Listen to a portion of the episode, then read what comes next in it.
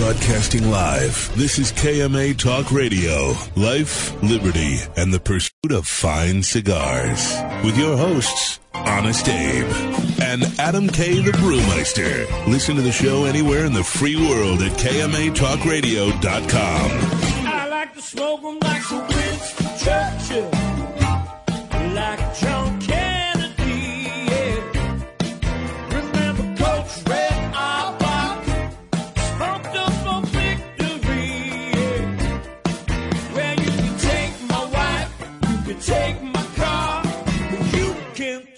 my big cigar. My cigar. Loyal listeners, libertarians, lovers of the leaf, everyone out there in Facebook land, welcome to another exciting edition of KMA Talk Radio on this, the first day of August in the year 2020. And once again, 2020, please go and F yourself. because you know what? Yeah. Because we really needed a hurricane right about now in South Florida. Even though, despite the fact that I looked out this morning, it was gorgeous. It was a lovely day, not a cloud in the sky, but you know what? That's uh, the clouds before the the, the uh, bright before the storm, as they say. The calm. Calm before the storm. Sorry, yes, yes. Sorry, I was. uh, yeah. With The me, bright. as always, the man, the myth, the legend, Mr. Honest Abe, Good morning, everybody. and of course, live from New York, still in his mother's basement, it's Paul DeGracco. Mother-in-law's basement. Get Sorry, it mother-in-law's basement. Sorry. Yes, because your mother's house doesn't have good Wi-Fi. yes. uh, that's true. And my mother doesn't have a basement. Their their water table is too high. Their house doesn't have a basement. Ah, If you if you want to know the details. So basically, you're telling me there's a differentiation in certain areas of Long Island to where the water table differs to where you can and cannot have a basement. Yeah, when they when they uh, were putting a fence in at my parents' house, digging for the posts, they had to bring in pumps because the the holes fill with water when you when you dig the holes for the fence. So that, that's how much how much water is directly underneath their house. Probably why it got flooded in Sandy. Not not to interrupt this incredible conversation you're having here, but you know, Paul typically when he starts to call and calls us and stuff, he's always hatless, but then always manages to put a hat on before the show starts. Yeah. Did you did you realize that you didn't put a hat on, or do you not have it because you're freaking everybody out? I um, lost I lost a hat. I, I can't find it. So Oh, I, I knew How it was going to be a lose a hat? problem. I, I don't know. Dude, I'm in different houses every every other day. So it, it you know, and my wife's commenting that I'm a slob, which is awesome. Thank you. Also true, yes. So uh, I can't find it anywhere. Who knows? I'd, I'd like to blame the children, I but think I think we should have Steph host one Saturday. I think that's a bad that'd idea. be fun. I think that's a great idea. First of all, she wouldn't do it. Are you kidding me? I'm going to reach out to her. How, I think for, I think for the right bottle of wine, she would definitely. Oh, that might be true. I That think for the true. right bottle of wine, Stephanie would definitely host a KMA episode. It could be one of the most interesting episodes of 2020. Yeah, that- I, I'm I know that you'd get more on that. viewers. At least all the guys that are in the vir- the smoking virtual lounge, they always ask to see my wife and my mother-in-law, apparently, which is a weird a weird thing that, that they always ask. I think it's Quentin. Quentin, if you're watching, I think it's you that always asks to see my mother-in-law. It's very Well, weird. Quentin is a little bit of a horn dog. not not much to do in uh, where is he? K- Kentucky. Kentucky, Kentucky, Kentucky. you can go walk Uh, the Bourbon Trail. What are you talking about? He's got a lot of stuff to do. Well, you can't do that every day. I mean, maybe you could, but a normal human being that needs to function in daily society, that'd be difficult to do. Hey, you can go watch the ponies. You can go uh, go This through is staples. this is a very weird KMA morning. First, I got Paul without a hat. Then I got Adam with some kind of fluffiness, airiness that he's got going. Like like he washed his hair for the first time in 20 years. Hey, he used I mean, a do you different see the conditioning and the the body that's in those bangs this morning? Go ahead, just fluff it back once for us. Go ahead. Look look, look at look at that rollback. Look at the rollback. Look at this. What is going on this morning? I feel like I'm in an episode of the Twilight Zone. I, I I'm, I'm like pro- I, I'm getting a haircut next weekend, but it probably should have been this weekend. I probably pushed it a little too long. It's a little too long at this point. Did you use some like brand new conditioner or something? No, I've been conditioning a lot recently. Because normally your your bangs just like hang in this oily, wet state most of the time, you know, gel or whatever. But you got like some fluff and body going. Look, I could see the hair blowing in the wind. I mean, you got some, you got something going on there this morning. Yeah, it's just it's at that length now where it's just really just starting to do stuff. That's where it's really at. Interesting Yeah. show. Interesting. Mhm. Yeah. So, Paul, is anybody bringing in any of your patio stuff while you're gone, or are you just gonna let that blow in the wind this weekend? no, the, so all my stuff is in in the house. So or like in the um in the lanai. And it's all kind of tucked tucked away in the lanai, so I'm not really Did you worried like that it's tuck gonna it on blow purpose around. in case you had a hurricane come while you were gone? Yeah, I mean, I don't leave stuff in the yard when we're not You there. don't, you don't have furniture out there or anything? I do. We do put furniture out there, but I brought it all into the lanai, so I, I think it'll be fine. I mean, if not, the worst it's going to do is is break a screen in the lanai, which is easily mm-hmm. replaced. So I'm not I'm not super worried about it. Stop! I feel like you're trying to get me like anxious about this. Oh I- no, not at all. it It's it is what it is. category Don't worry, Paul. You'll be fine. Is it a category one? Because yesterday I saw that it was moving to a two, or or that's not going to happen now. It still hasn't hit. I, Puerto Rico is hitting it now or soon, but that's going to bust it up a little bit. I just love the news. I'm watching the news last night. I, I swear, all media makes me sick. This guy, this guy was basically orgasming on the air talking about the hurricane. Like literally, it was NBC, local NBC News. Oh, we got a hurricane coming. Oh, look at this. And he's getting like all excited and stuff. And then it's going to hit the 10,000 feet mountains of Puerto Rico. And I just love how they use like Puerto Rico like nobody lives there, right? We got this great island that's going to break it up for us before it hits the mainland of Florida. Like nobody lives there, right? It's just like this this island of mountains that's good for Florida because it's going to break the hurricane up before it gets to our shores. They always It's do the same thing with Cuba too, because they say, uh, "Look, this the mountains of Cuba. It's really going to lose a lot of speed and a lot of wind shear. It's going to break it up." Yeah, you know, not not yeah. We we, we hope you know wish the poor people of uh, Puerto Rico safety and be no. It's like you know, hey man, their islands are going to break this up before it gets to us. I, I just find it you know amazing when they talk on the news about this crap. And I love I love when the hurricanes are disappointments, right? Like this Cat 5 went through, there was really nothing happened. And you get these guys, these reporters on the street trying to make news with a fallen branch somewhere. Look at this tree on the ground. Like it's a branch, dude, that came off the tree. You ever notice that afterwards? Oh yeah. Oh, yeah. Or or the guys that are like pretending to hold themselves up from the uh, Right? The wind.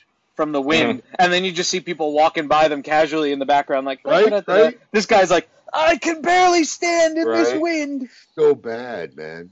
Look at this flooding of this tiny puddle here. Look at this tiny puddle of flooding.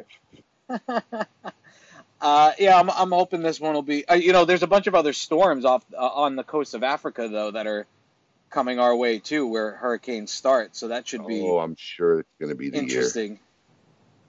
Mm-hmm. Why wouldn't Welcome it be after all this? fire. Come on. Abe, do you want to do you want to talk about that little uh, that little trivia thing now, or you want to wait till the end of the show to bring? Um, I mean, you're the producer. It's kind of your your call. I well, we were supposed to get on a call. We I don't even know what it is. it to talk is. about it. Yeah. It was just a you know a I'd new. say I'd say do it on later in the show when we got Coop and Dylan on together, and they could both Okay. partake into it. So we'll we'll hang on to that later because there's a conversation. I, I had a question for you based on that that question. So later in the show, stay tuned for uh, what might be a new segment of, of KMA, kind of like a little trivia thing. All of the listeners will get to uh, participate as well. So it'll be a, a new fun little game. Adam's looking at us like, what what's happening? What are you talking about? No, I'm trying to get my cigar to stay in place. It doesn't want to sit in the rest of my ashtray, so that's you the need problem I'm a looking you need at. a cigar prop, man. Apparently, yes, very much so. oh boy. Well, I I guess know it's that time. it. Mm-hmm. There we go. Oh, you Always have one have- there, Abe? Wait, hold it back Yeah. up. Show it. I don't think you could read the logo, but it's in there. Yeah. Yeah, I have one of those too from Kevin. Oh, so do you want to talk about Thursday, big guy? Thursday. Oh, what the Drew Estate event? Yeah. Yeah, it was cool. It was fun. We had a, our second virtual event. Our first one was with Steve Saka, and we did this one with Drew Estate, which was pretty cool for us because it was the release of the, a new variation of the Dogma that that you know, you know, there's certain landmark cigars in our career that like like saying Dogma is definitely one of them. You know, it was a project that uh, the fine guys over at Cigar Dojo did with Drew Estate, and it just was such a big hit that um, they bought it back. And it was released in 2014. They bought it back in 2018.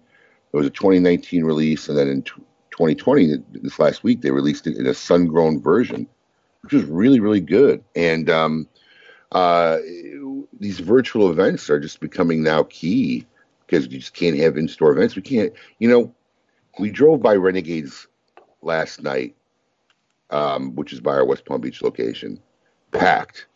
Oh, of Packed course it is. Always, you can yeah. see them. You can see the people in the streets. I mean, it's a country bar. Now they must be serving food there. They must. They do have food, Mhm. but it's Yeah, a they do. bar, packed to the gills. And meanwhile, five people can't have a cigar in my lounge, socially distanced. I mean, it's just ridiculous. So I'm, I'm, giving it another one more week. After that, I'm opening up the um, Halsey, head of the Department of Business and Professional Regulation here in Florida, said last week that they were looking to have meetings in the upcoming weeks to strategize the upcoming week to strategize how to reopen Florida bars. But I'm going to tell you something: if they don't reopen crap in a week, I'm opening up my places. I'm going to follow the 50% guidelines they have for retail. I'm not going to open up the bar, but we will open up the lounge again and and maintain our social distancing and our, our sanitization. I'm just going to open up. If they're going to arrest me, they can arrest me. I mean, I'm just I'm done with this. This is just utter hypocrisy and it's just blatant disregard every day of my life. I go drive by my house every day. There's 30 people lined up five inches apart waiting to get into Trader Joe's. Yep. I mean, it's just it's just insanity. I'm tired of it. I mean, I think I think Americans as a whole are getting tired of it. They don't if they don't if they don't really do something soon. And you know, I'm saying to myself, I'm you know, why why aren't these some of these politicians who really know that this, what's going on is wrong do something? It's because it's election year. Mhm. Yep. You know, they, They don't they to rock know the boat. they know any stance they take for any kind of opening or going back to normalcy is just going to get tromped upon by the media and by the you know the, the other party and um, you know they don't want to lose an election. I think after November they're just not going to care what these guys are doing. People are just going to open up, but I, I- can't wait till November. I mean, we're already at the point where we're working on a one shift instead of double shift schedule in most of our locations. My staff is cut back on hours. I mean, it's nuts. It's nuts. So enough's enough. I'm giving them one more week. I mean, here the uh, I mean it's a little bit different in New York now, but um, I went into a, a couple of lounges here, and uh, you know the guys were. I mean, I guess they were socially distanced because they were sitting in armchairs. The, the the you know it's funny. I went into the cigar shop, the first cigar shop I ever shopped at alone, and it's here in in the in the town that I grew up in, and uh, a funny story is the guy recognized me, but not because I used to go there all the time because of KMA. And he told me a, a fun fact about Jonathan Drew. You never answered me, Abe, when I asked you. What? Jonathan Drew and I grew up in the same town on Long Island. Yeah, I did answer you. I said that and three dollars will get you a bowl of soup. Oh, I just wanted to know if it was true. I didn't know if the guy was just. I Uh, mean, who, who, give me- nobody really cares that you grew up by Jonathan. I didn't know what response you wanted from me. no, no, no. I wanted to know if that's tonight. where he grew up, or the guy was just, you know, blowing smoke, or you know, I don't know. spreading a rumor. I'm well, anyway, sure. But it's funny when you go into a place that you know as like the you know the first place that you went into. It first of all, it looks exactly the same as it did. How long have I been smoking? Tw- I, you know, I've been able to go into a cigar lounge since I was 18, so 20 years ago. It nothing has changed. It is after going into the shops that we have in Florida, your your shops and and uh, some of Jeff's places, like th- Well, I- it is a I keep- I keep telling all, you know, people down here in Florida, they're really spoiled when it comes They have to no quality- idea. Spoiled. Mhm. They are really spoiled when it comes to the level of quality cigar shops that exist in the state of Florida. You know, as far as appearance, size, you know, selection, it's it's bigger than most a- anywhere. You know, you think New York would be, but it's not because of the real estate. You know, that's the one thing I was shocked when I went to New York. Is, man, these are all really small shops. Yeah. Can't afford to have big shops in New York. I mean, Yeah. not like the city. But in the city they at least have like I, I don't know. I I remembered this as being like a quintessential cigar shop. There's two within a mile of each other in in the village I grew up in, but uh, the selection like I, I was looking for brands of guys that we have. I mean, we have Dylan on today. Neither one of them has Davidoff.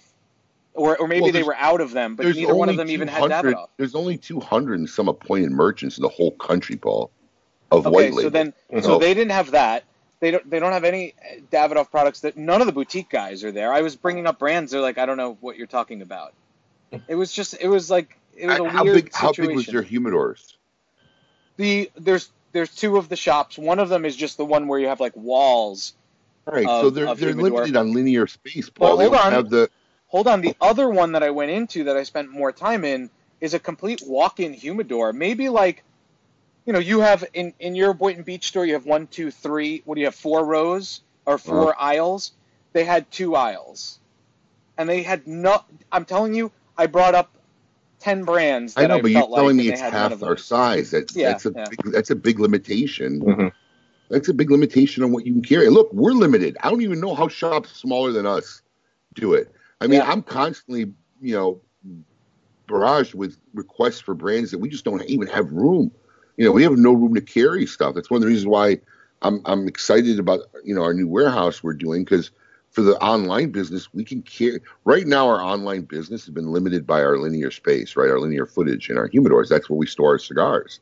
You know, so having a warehouse will let us expand into some brands that we won't have on the oh, retail Oh, yeah. level, but we'll have for the, the web. But yeah, I don't even know how stores with smaller humidors get by because we, we're fighting linear footage all day long.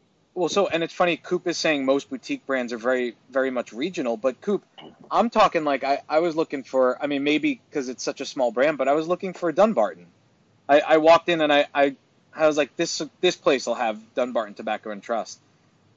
Not, neither one of the stores in my in my local area had had any of That's- Saka's products. That's the smoke-in spoiled experience you become accustomed to. It really, it really is. And I texted Saka. I said, "Who's your rep in New York? I want to introduce him to the owners of these two shops so that you know they they have your cigars." he was almost bothered by me. he was like, "Oh God, all right. Here's the guy's name. Yep. have them have them all right. fill out a form online." I was like, "Okay." but, but but yeah, I mean, go back to the virtual events. These virtual events are, are really kind of the way to go. I mean, it just um, you, know, can't do anything in store, and the retail side is hurting. So being able to reach out to an audience and try to make it into some. I mean, the Drew Estate event was cool. We had Jonathan, and you know, I, I hadn't talked to Jonathan face to face honestly for a long time. We just both been busy, so we kind of caught up a little bit on air, and um, all the guys from Dojo, and there were some good stories told, but it was cool because they had some really cool giveaways, and then just like as if you were in a store, we were ma- we were able to manage to program the website to download all the orders in a weighted fashion based on how many entries you got, and we give away prizes live on the air as if like you're at the store at an event, which is kind of cool. I saw it. It I was was glad- cool. Yeah, I was glad we were able to pull that off. So, um, yeah, that took some custom programming, but we got a couple more lined up. We got a virtual event coming up uh, with uh, Espinosa, Eric Espinosa, and we got a virtual event lined up in October with Pete Johnson, which I'm kind of excited about. I think we're gonna have some cool things going on. I think it could be the first ever um, uh, time that the shrunken pumpkin will be available to acquire. Ah. Shrunken pumpkin. Interesting. Yeah, I, I like being interesting on a Saturday morning. It's kind of my job. Hey, not like we're throwing teasers out or anything. This is not Coop. This is KMA, and guess what? We are happy to throw teasers out We there. are, we are totally teaser. We are totally teasers. We're This is all we teaser friendly. Yes, absolutely. All right. Uh, it seems about that time. I think we should bring on our uh, special guest for this week, our Meet Your Maker. Sounds about right. Uh, President of Davidoff USA, Mr. Dylan Austin. Dylan, welcome back to KMA Talk Radio, buddy. What's going on, guys? Good morning. I think this is Dylan's first appearance ever on KMA as president of Davidoff. That is correct. It That's is- pretty it is. crazy, especially when you go back to the days of. Was were you there when it was called Caribe? Or did you come on board uh, when afterwards when it was Camacho? Or were you part of that? No, journey? I was. Yeah, I, I was there. I mean, it was. It was. I joined. Um, what was it? June 05, and we were still Caribbean imported cigars. The logo was the little Winston Churchill. Um, yeah, we didn't change the name of the company until 2007. Yeah. hmm Yeah, That- I remember, I remember sitting in an office and meeting Dylan for the first time. Yeah, you you Yeah. were one of the first guys that I met in the industry. Wow, I'm sorry. I'm sorry. it I'm was fun. sorry. It was interesting. Um, yeah, and I, you know, we obviously, uh, you know, had a mutual love and, and um, you know, relationship with, with Mr. Sal Fontana, who I believe is the guy that actually introduced us. Oh, Sal was- really? Okay. Yeah, That's a Sal that's a was the cool story. Yeah. Yeah. In fact, we have we have uh, in one of our uh, locations in Port St. Lucie, we have a memorial wall for Sal. It's got basically it's a wall of all photographs, probably going back to his you know 30s, you know, all the way throughout his career. And then there's an embedded video recorder that plays Mhm. some footage that you know Dylan helped make and put together, kind of just uh, I don't know what you would call it, but a memorial, I guess, to Sal and some of the funniest quotes and a little interview they did with him before he passed away. So it kind of it kind of Yeah. plays forever. Yeah, you It the was- it- it plays. It was it was amazing, man, because it was it was December because he passed what in February, right? Yeah, early in the year. Um, you know, it, it was just it was completely random that um, you know that the, the December previous to that, I, I grabbed a hold of him, and took him in our humidor, and just decided to you know put a camera on him, just let him run, and you know the content that came out of that. I mean, Sal was you know just literally full of movie lines, right? I mean, everything that came out of the guy's mouth was was basically a movie quality line, and uh, yeah, we got you know probably about 20 minutes of, of edited video out of you know that few hours, and I'm man, I'm so glad I did it. Yeah, one of my favorite things is, yeah, during the video, and, and right after he says it, he just looks right at the camera and smiles. It's really classic. But he talks Yeah. about the two most famous predictions he ever had in his career. Okay, one cigars, was cigars should never be more expensive than a dollar. yeah, if, the, if cigars are ever more expensive than a dollar, it'll be the end of the industry. And Yeah. two, the Cuban embargo won't last a year. Yeah. and then he looks at this camera right after he says it. He smirks. and man. just smirks. I get goosebumps awesome. thinking about it. Great guy. Oh yeah. Uh, Yeah, before what, we what, what a dive, start for me too. I mean, just you know, with with, with that guy. I mean, I, I worked with Sal for what three, almost four years, and um, it's just funny because you know he'd come in and he'd, he'd just monopolize my time all day long. Like he'd just sit at the corner of my desk, and you could usually you could usually tell how long Sal had been in my office by the amount of cafe creme. Uh, cigarillo butts that were burning Yeah. on the edge of my desk. There would be a line of probably about ten of them, you know, by the end of the day. Yeah. That's that's what Sal did. I mean, Sal would come. Saturdays in my shop belonged to Sal. Like he'd walk in, we'd have a crowd of people. He'd look at me and he'd go like this, which meant like, let's, let's go in the back office. He wants to talk. And he'd sit down and talk to you for hours. But uh, yeah, I No, miss that. I, miss I that guy. I remember one one of the one of the more amazing Sal stories to me was, you know, his his last couple of days, and um, man, I can't remember the priest. Maybe maybe maybe you do. Uh. Father H. Father H. Father H. Oh man, Father Father H was a priest. I can't remember what city. Some uh, Kansas. Kansas City. Yeah, yeah, Kansas Kansas City City. and Yeah. he had become well like i mean i don't know if he's still around but he, he actually did uh sal's services he he had become very well known in the cigar community back in bulletin board days and he was very popular he, he, i think he had a little blog site he actually had a little he had a caricature made of himself the father h thing so he had a quite a huge following and i, I haven't seen him or heard from him in years years but Yeah, I haven't heard from him either. in the day but yeah father h Yeah. go ahead So anyway, so, so we're sitting there in, in hospice with Sal, right? And you know, Sal's you know a day or two out from from passing, and um, you know, I remember walking in there, and I, I think Marvin Samuel had just left, um, you know, and I was there with with with Father H, and I remember walking in, and Sal's family's all there, and there are just trays of cannolis and pasta and everything. And you know, uh, one of Sal's kids goes, "Oh man, we just got in trouble." You know, the uh, you know the folks at hospice, you know, told us this isn't a party. Um, you know, and Sal is there in bed. There's people all around him, and uh, he's on the phone giving an interview to Dave Savona. Right? You know, the guy's within probably 28 to 48 hours of, of passing, and he's on the phone giving an interview to Dave Savona, and then takes a call from Arthur, right, and writes a four hundred thousand dollar order on his deathbed. and to me, that's just that just tells you what kind of guy Sal was. You know, That is Sal. And, you know, that last couple of weeks, he was a couple of weeks in hospice. I'm not kidding you. Yeah. His family took him out Mhm. dinner every night. Like I, I had gone like really probably about four or five out of seven nights of each of the weeks. And hospice was like, they literally told him, this is not Club Med.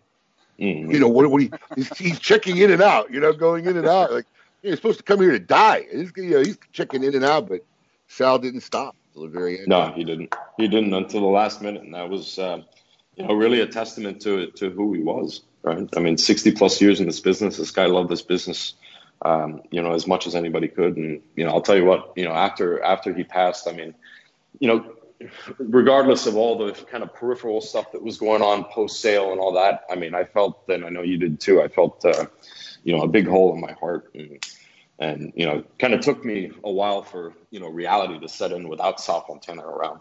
Yeah. So, One of my go ahead, Adam. oh yeah, well, one of my favorite stories is one of the last times Abe went and saw Sal. Uh, he came back and said, "By the way, Sal told us there's going to be a price increase next week." Uh, he, he he used to say that he had a license, right? And and this license applied to everything that Sal could get away with. Mhm. Um, you know, what, whatever whatever it was he was doing or saying he had a license for, and that was you know that that's a good example of it. yeah. Now, Sal Sal Fontana, because you know we talk, we're sitting here talking about him. A lot of our listeners may not even know who he is, but Sal dedicated, you know, what, fifty years, forty years of his Six, life, 60, 60 years. 60 sixty years. years of his life in the cigar industry, and basically had worked with Julio Eiroa back in the early days, making the whole brand and company Camacho. Um, he was my first mentor in the cigar industry. He would work with uh, Christian. I don't know how old Christian was. He was a little teenager, Vinny Bopper, when he first got sent over to the states. Early Uh, 20s, yeah. Yeah, and I, I remember Sal coming to my office and goes, "This kid's going to make me quit. This No. kid's going to make me quit." Oh yeah, I mean, And and the old man quit. The old man quit via via letter, and then and then you know Julio Yeah. had to bring him back. Yeah. Julio, Julio had to bring him back. Remember Barbara? I remember Yeah. Sal had a reputation like he just couldn't take it anymore. But they, you know, they ended up growing be, to be literally family and and and and you know, uh, great part of each other's lives. But um, yeah, I remember early on, and Sal basically literally walked me through the industry. Was my first mentor, and that's the brand. If anybody's ever seen the brand La Fontana cigars, um, that's what who it was named after. And if anybody out there is a Baccarat smoker, there's a size called Connie's. It's in a tin, and that's that was done for his wife Connie, who passed away Yeah. uh, from Parkinson's earlier uh, prior to Sal. So, um, Yeah, yes, It's, a, it's amazing. Sal's brands are still running. Mhm. The old man had the magic touch, man. He, he had the magic touch, and you know he knew exactly what channels were going to drive business and who to do business with and how to do it. And you know, Well, Baccarat, you know, Baccarat's very, very important to our company, and and you know, especially to to our factory in Honduras as well. yeah, Sal was a real people's person, man. That's why. Yeah, it was. That's So, anyways, let, let's talk, man. We, we've had news over the last while. I mean, I mean, obviously, I'm going to bring out the elephant in the room first, get it out of the way. But you know, What's rum- that? Me, me, me going into the cannabis business? Yes, rumors started flaring. Rumors started flaring like a month ago. You're leaving Davidoff to start growing. I'm not leaving anywhere.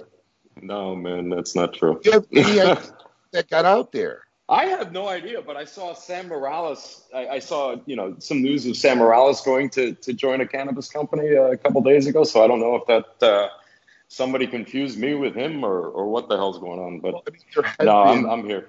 there have been a series of um, pretty high level cigar executives that have left the cigar industry and, and have gotten either into the vape or the um, CBD, or yeah CBD sector um, from from major companies. So for that news to come out, it really wasn't like it's impossible. Yeah, it didn't sound crazy. Right. It's not crazy, but it just came out of left field. I had no warning. And I've been waiting for like the last month or so because, you know, this is an industry where like a lot of things are just off the wall rumor, like Rocky Patel becoming the president of Davidoff.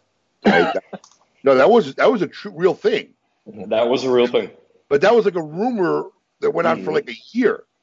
But that ended up being a real thing that Davidoff, uh, um, Peter Benninger at the time was president, right? Yeah, Peter. Yep. they, they were having private talks with Rocky about becoming the next president of Davidoff, and it would leak. It would leak out there, and then everybody would deny it, and then it would end the conversations, and then it would strike back up again. Wow. All right. I, I think the final nail in the coffin was, I think, the story as it goes. Um, it was at one of the trade shows, and they had they had gotten a suite or a room in private in some name, and they were supposed to have closed doors meetings to work this deal out. And of course, everybody starts talking about it on the show floor the next day, right? It's not, Right. And that was the end of that. But I mean, in retrospect, probably the best thing that ever happened to Rocky that that never happened. But you know, man, Yeah. his company ended up taking off and going gangbusters after that. So this was before Rocky was what he was today. He had he had run Indian Tabac for years.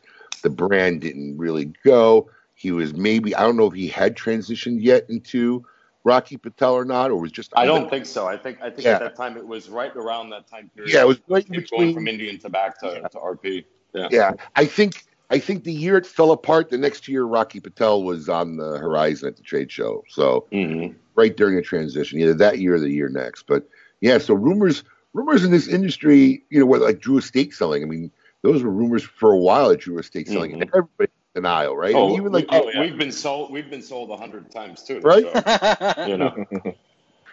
and then the press release. I mean, they were denying it up until like 30 days, and then the press release Yeah. 30 days later, Drew Estate sold. So you know, I wasn't sure how to take it, so I've been watching and listening to see if there was anything coming out, but it's been crickets since that Yeah. was out. So It was. Yeah. It I'm was. I'm yeah. not, It was. I'm not going anywhere. I, I, I love this company. I love this business, and and to be honest, some of those interesting emerging categories. Uh, you know, if there is interest in that, maybe it's done here at Davidoff. if if, if you should have just started walking around with a black T-shirt with a marijuana leaf on it, just, just but, but but who's to say that I don't? that's true. That's true. That's true. That's true. So, oh well, we put that elephant to rest because I, I know that was going to be a big question that people wanted to hear, and uh, now we know that. I guess somehow the rumor got out there, but you aren't. As far as you're concerned, the state, official statement is you're not going anywhere. You're here to stay at Davidoff. I'm here to stay. I like, like I said, I love the company. I love the the family that I work for. Um, you know, most most people, I don't know if they if they know that we are a family owned business. Um, you know, I think uh, you know there's there's a lot of interesting things on the horizon for our company. I mean, we've been working on you know a lot of transformative things within our business. Um, you know that, that most people don't get to see on the outside, but um, you know it's it's exciting times for us. Um, you know, we are a little bit bigger of a ship. Um, you know, so so you know some of these transformative pieces will take a little bit of time to come out, but um, you know we've been hard at work, and you know I'm I'm here to see it through. Very cool. You That's know, good to know. That's why Coop doesn't believe in rumors, for that exact reason. Good job, Coop. No teasers. Um, I want to talk about something. and I don't want to get beat up on because there's been a lot of talk about the PCA, right?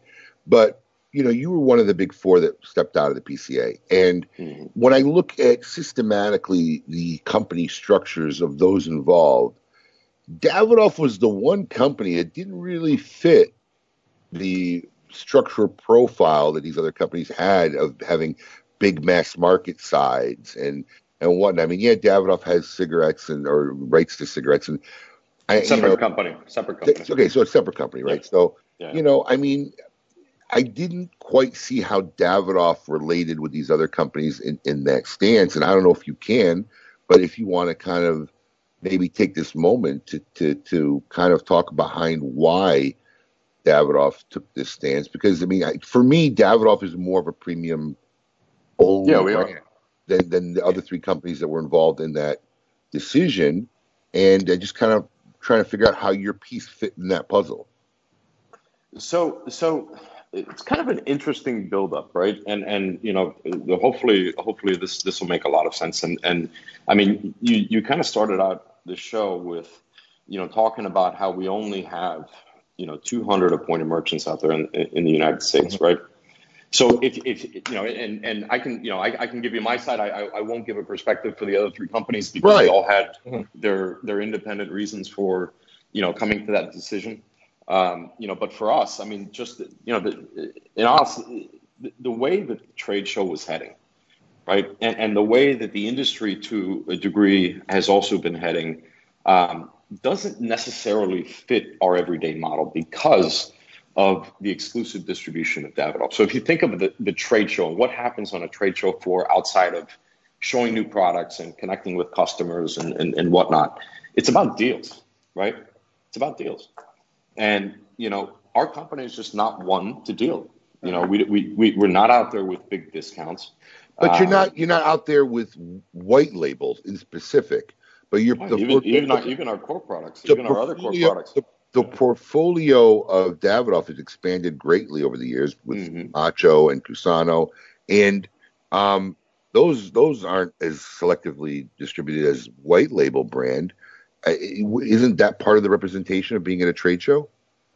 Yeah, but but the majority of business, the, the idea is not to hinge your business on the one week, right?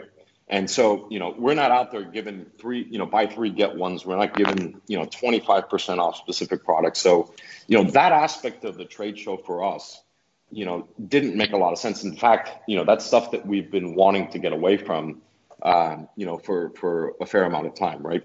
Um, you know, and, and you've seen that with, you know, a number of the relaunches that we've done with specific brands, you know, where we actually pulled and, and you know, reined in commercial policy to be even stronger than it was before.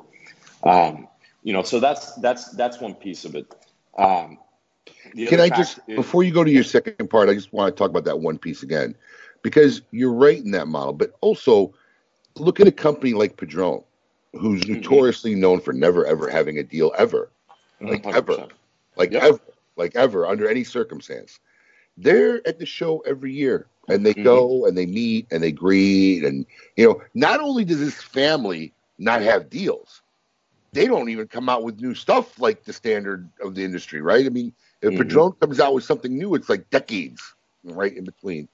You don't feel there's just a need to be present at the show, or do you feel there's an ancillary benefit to the presence of a trade show other than just sales?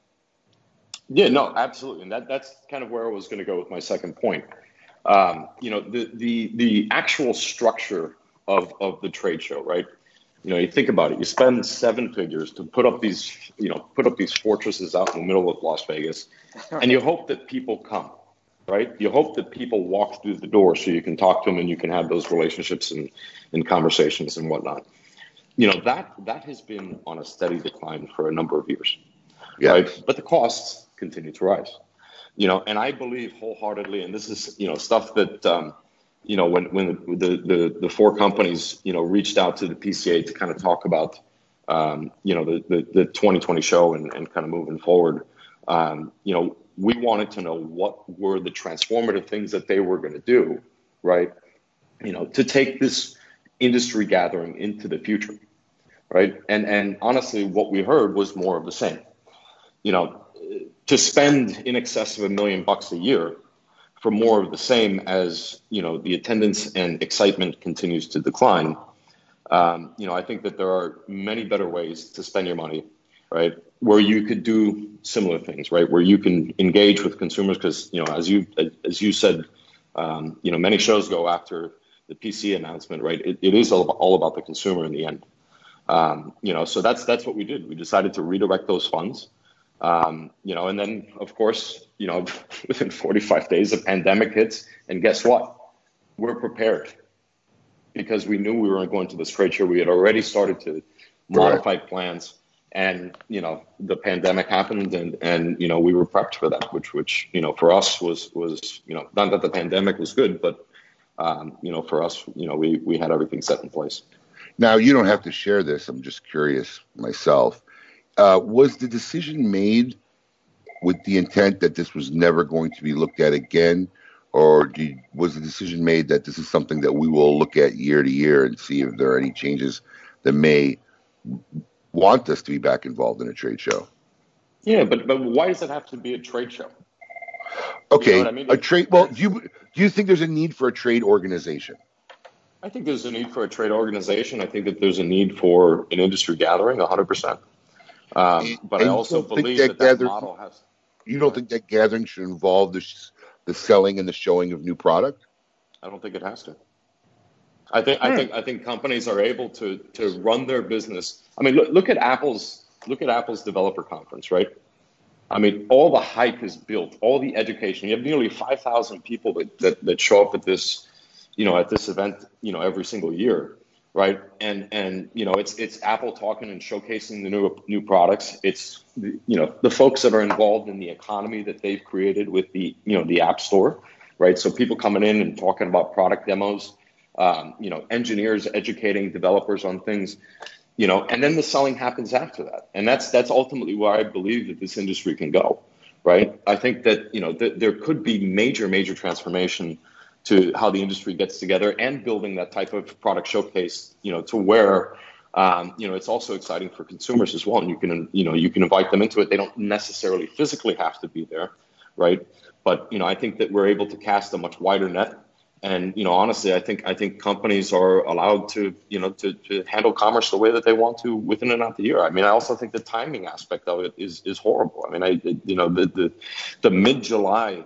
Um, you know, timing is is very tough for our business, and if you think of it, you know, in parallel to some other industries, right?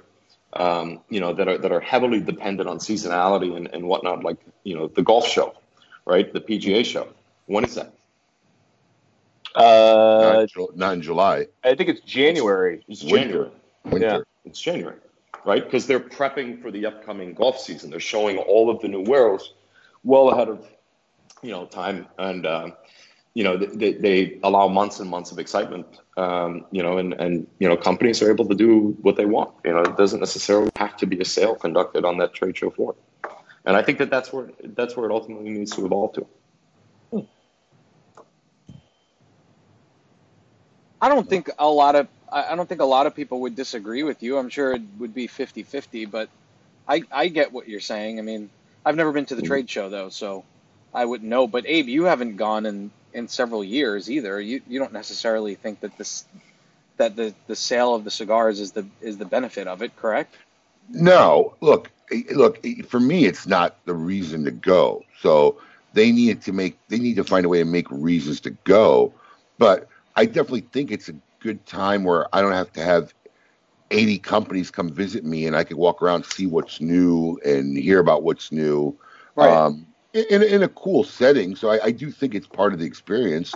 It's just that you need other reasons to go, and they, in my opinion, they quite haven't quite Yeah. mapped that part out yet. And if and if, if think of another aspect of this too, right?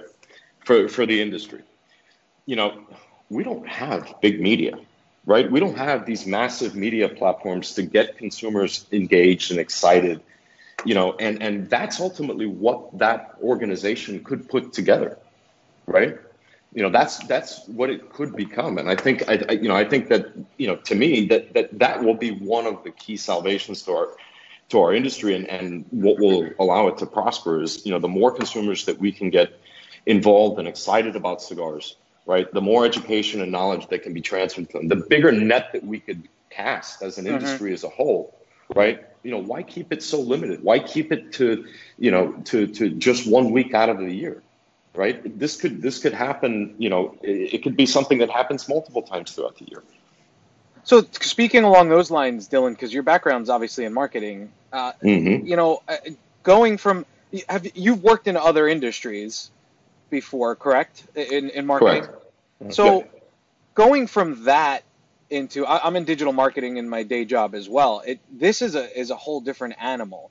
So I mean, I kind of I kind of think I I think I know where you're going with this discussion is uh, you don't you don't have any of the mass media options that you have with almost every other brand that's out there. So without a doubt yeah. so is this is this a solution? You know, bringing consumers into something like this, where you're saying this is the vehicle that you use, or that others can use to bring uh, notoriety to their brand to the consumers. I mean, are there? Yeah, hundred percent, hundred percent. I mean, if, if you think of the developers conference, right? It's it's basically a big stage, Mhm. right? You know, if if if you're a small brand, right, and and you really want to make an impact, I mean, it's going to cost you in, in excess of a million bucks to go out there and build a six eight thousand square foot booth, right? You don't have that type of money, but Right. maybe there's one year, right, that you really want to double down. And you want to be the one that that's able to get up stage, get up on stage, and, and at this, you know, let's say this this type of event that we're painting here, right? And and take the keynote spot. You could do it, you know. And I think I think that that's important. Is that is that you know you're letting go a lot of these old kind of you know ways and old structures and stuff like that, you know, and and using media as an actual vehicle to help catapult this industry forward and and your brand within it, right? And I think that's important. And it, you know, it, think of also the evolution of the past couple of years, right? the PCA didn't even let you know the media in the treatment of, of, of, of media in the PCA, right? It was like they were like kind of like the enemy, and then it was like, all right, all right, maybe we'll let them in. We kind of see the benefit, and then Right. you know it evolved to where it was now. And I think that that you know that that's important. You're getting Um, Coop you know, fired up. I was I was on the board the year we made that vote. That was my first year on the board of the of the IPCPR back then. Yeah. You know, And listen, I, I, I am, you know, even though we pulled away from, from, you know, the show, um, you know, I'm, I'm, I'm, my, my heart's in this business. Um, you know, I, I, I, you know, kind of talked about, you know, how I started. I was 23 years old when I came in this business. I'm 39 now. Spent a good portion of my life in it. I want to see it prosper. And, you know, if any of them want to pick up the phone, you know, and sit there and have a conversation about where we can take this. I did that in September. I did that in September. I was in the basement of Madison Avenue in our store. I had a couple of the executive uh, board members of the PCA call me up and they said, "Hey, we, sounds like you're out. You know, what do you think needs to change?" I gave them my thoughts. Um, you know, I'm I'm here and I'm I'm here and I'm ready to help and you know, I'm ready to help evolve it. So it sounds like the door's not fully closed on if you guys will ever go back. Is what it's fully clo- it's fully closed. I- It stays in the I format no it's in, probably. Yeah. in a Yes. tr- I have no interest in a trade show. I have I have no interest in a trade show. I I, I want to be able con- to conduct my business the way that I want to, Mhm. right? Not confined to just a week, not confined to you know spending all this money on a on a on a physical structure, hoping that people show up.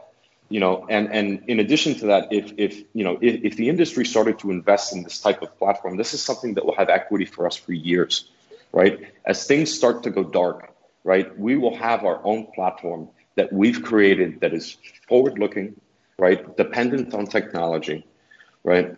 And you know we can cast the you know a much wider reach than just having this closed event that you know maybe a couple of folks are able to go out there and broadcast out, you know, and it's all crammed. I mean, you think about the media guys, right? During that week, you know, I, talking to like Charlie and Coop and all these guys. I mean, these guys run themselves ragged during that entire week, mm-hmm. and all of the mm-hmm. content and news and everything is all packed into that one week.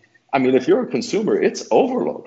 You know, it's overload. I mean, you know, there's there's ways to do it with much better progression, and not only that, but it's also if you think of the burden on retailers, right? And Abe, you know, you know this more than anybody else, right? The same cycle over and over again.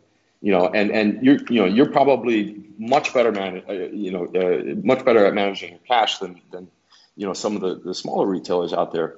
But you know, if if they don't go out there and buy buy buy buy buy within this you know specific time period, right? They've they've lost out on a greater part of, of the excitement, right? And it's not necessarily easy on, on managing cash when you're sitting there and you're cramming, and every single manufacturer is cramming product into your into your store at the same time. So think about that aspect as well. Yeah. So, if the trade show attracted five thousand retailers and lined up, would you still feel disinterested? It, it, to me, it doesn't matter because I can conduct commerce on my own terms. Okay, just I don't, curious. I, I don't, I, I don't Want to throw that out there? I, I, I don't need the mass, right? Oh, it's a different Yeah. model. Different model.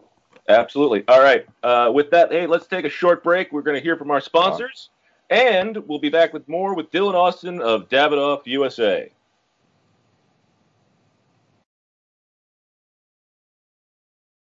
Hey everyone, Susan Giorgio here. South Florida.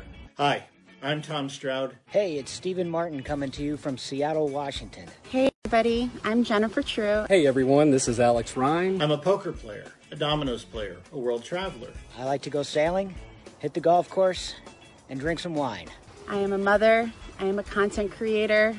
I'm also a husband, a father, and someone who really enjoys great cigars. Enjoying a Montecristo. In fact, the 50th anniversary Monte Cristo, a special limited edition. My favorite cigar, Montecristo Epic. Please take this opportunity to smoke one of our amazing Montecristo cigars, the Monte by Monte being my personal favorite. I am Montecristo. I am Montecristo. I am Montecristo. We are Montecristo. Surgeon General warning. Tobacco smoke increases the risk of lung cancer and heart disease, even in non smokers. And you're back. And welcome back to to KMA Talk Radio, broadcasting live here on the Facebook. I am Adam K. the Brewmeister. We are here on uh, what is hopefully still a sunny South Florida day, but is hopefully going to get worse. Uh, with me, of course, the man, the myth, Mr. Honest Abe. Good afternoon or good morning or whatever it is. I've had a long week. Oh yeah. and of course, live from his mother-in-law's basement, Mr. Paul DeGracco. Paul, I w- is the pipe dripping on you today? No, but I, I should show you this. I let me just do this. This is the pipe that was dripping on me. Look at this. Ah. So my my mother-in-law, they they have a gorgeous house, but they've just neglected their basement. Look at I'm look at what I'm surrounded by down here. A broken chair, that- a is that dehumidifier that in the middle of the room. Yeah. It I don't have a lot of space to work with here. Is that, as, is that is that where they make you sleep at night?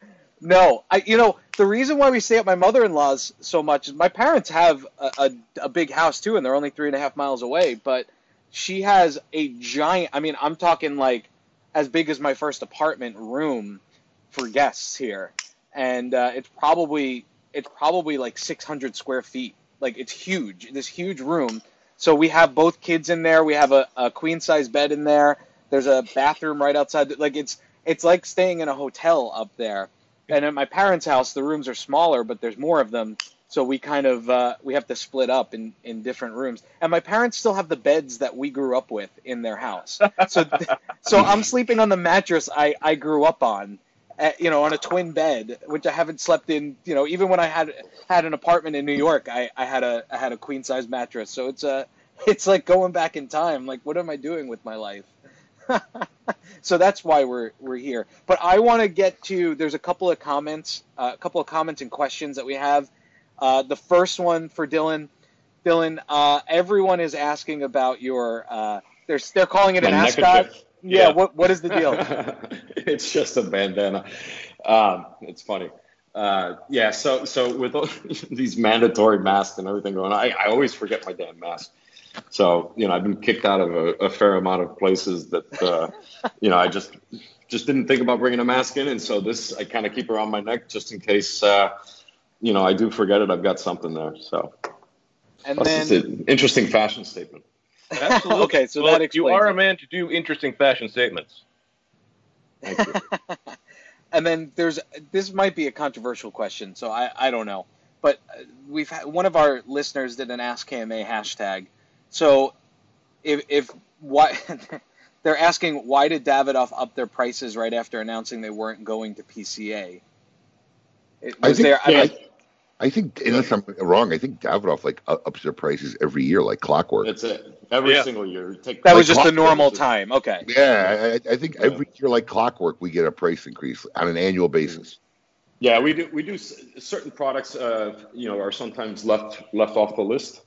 Um, you know, so we'll actually skip a year with certain products, and then you know take on others, and then the year after we'll kind of flip it. So, yeah, it's all based on. So it on had nothing to do with the cost trade show or increases. the No, announcement. it had nothing to do with the trade show. Okay. No.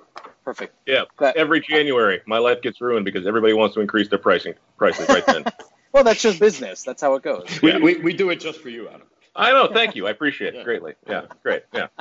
And then, Well, and then you have to work. You have to work with Carlos on figuring out how to reprice everything, which is fun. Oh yeah. Gotta gotta love it. Gotta love working with Carlos. Uh, yeah. Thank you. Yes.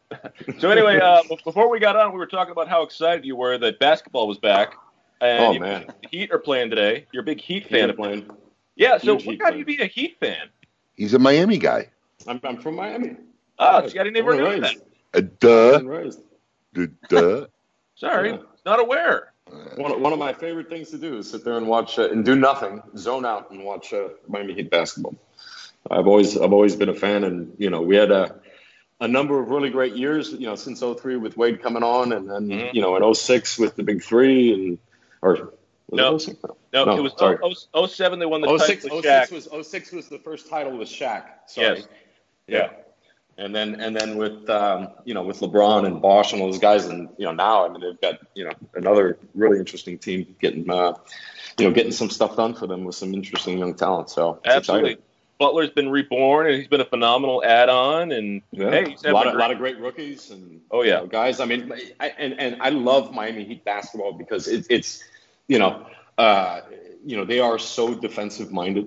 Mhm. Um, you know, and and you know, I I am a firm believer that uh, you know defense in sports de- definitely wins championships, and um, you know these guys these guys are scrappy, scrappy when it comes to playing defense, and I love Not, it. not to mention they got my boy undrafted Duncan Robinson in the starting lineup. The number out. one, oh yes, the boy can shoot the rock. Top three uh, three point shooters in the league. Oh, absolutely. Yes. Yeah. So glad Yeah, it's- it's- succeeding. It's amazing how quickly that kid pulls the trigger, man. Oh yeah. I, I've Yeah. known it. Hey, he, he went to Michigan. I know. I watched him all the way through college. Yeah, kid's been phenomenal. I'm glad he's doing really well. Abe and I are just chilling. You, you guys don't do the sports? Not basketball. I'll I'll watch No? football and and I, I used to I used to work in baseball, so it's kind of ruined it for me. Once you, I guess it's kind of like being a butcher. Once you see the uh, see the guts, you kind of get disinterested. but um, I you know I want to go back to the marketing discussion, Dylan, because I mean obviously that's your that that that's been your forte for for many years.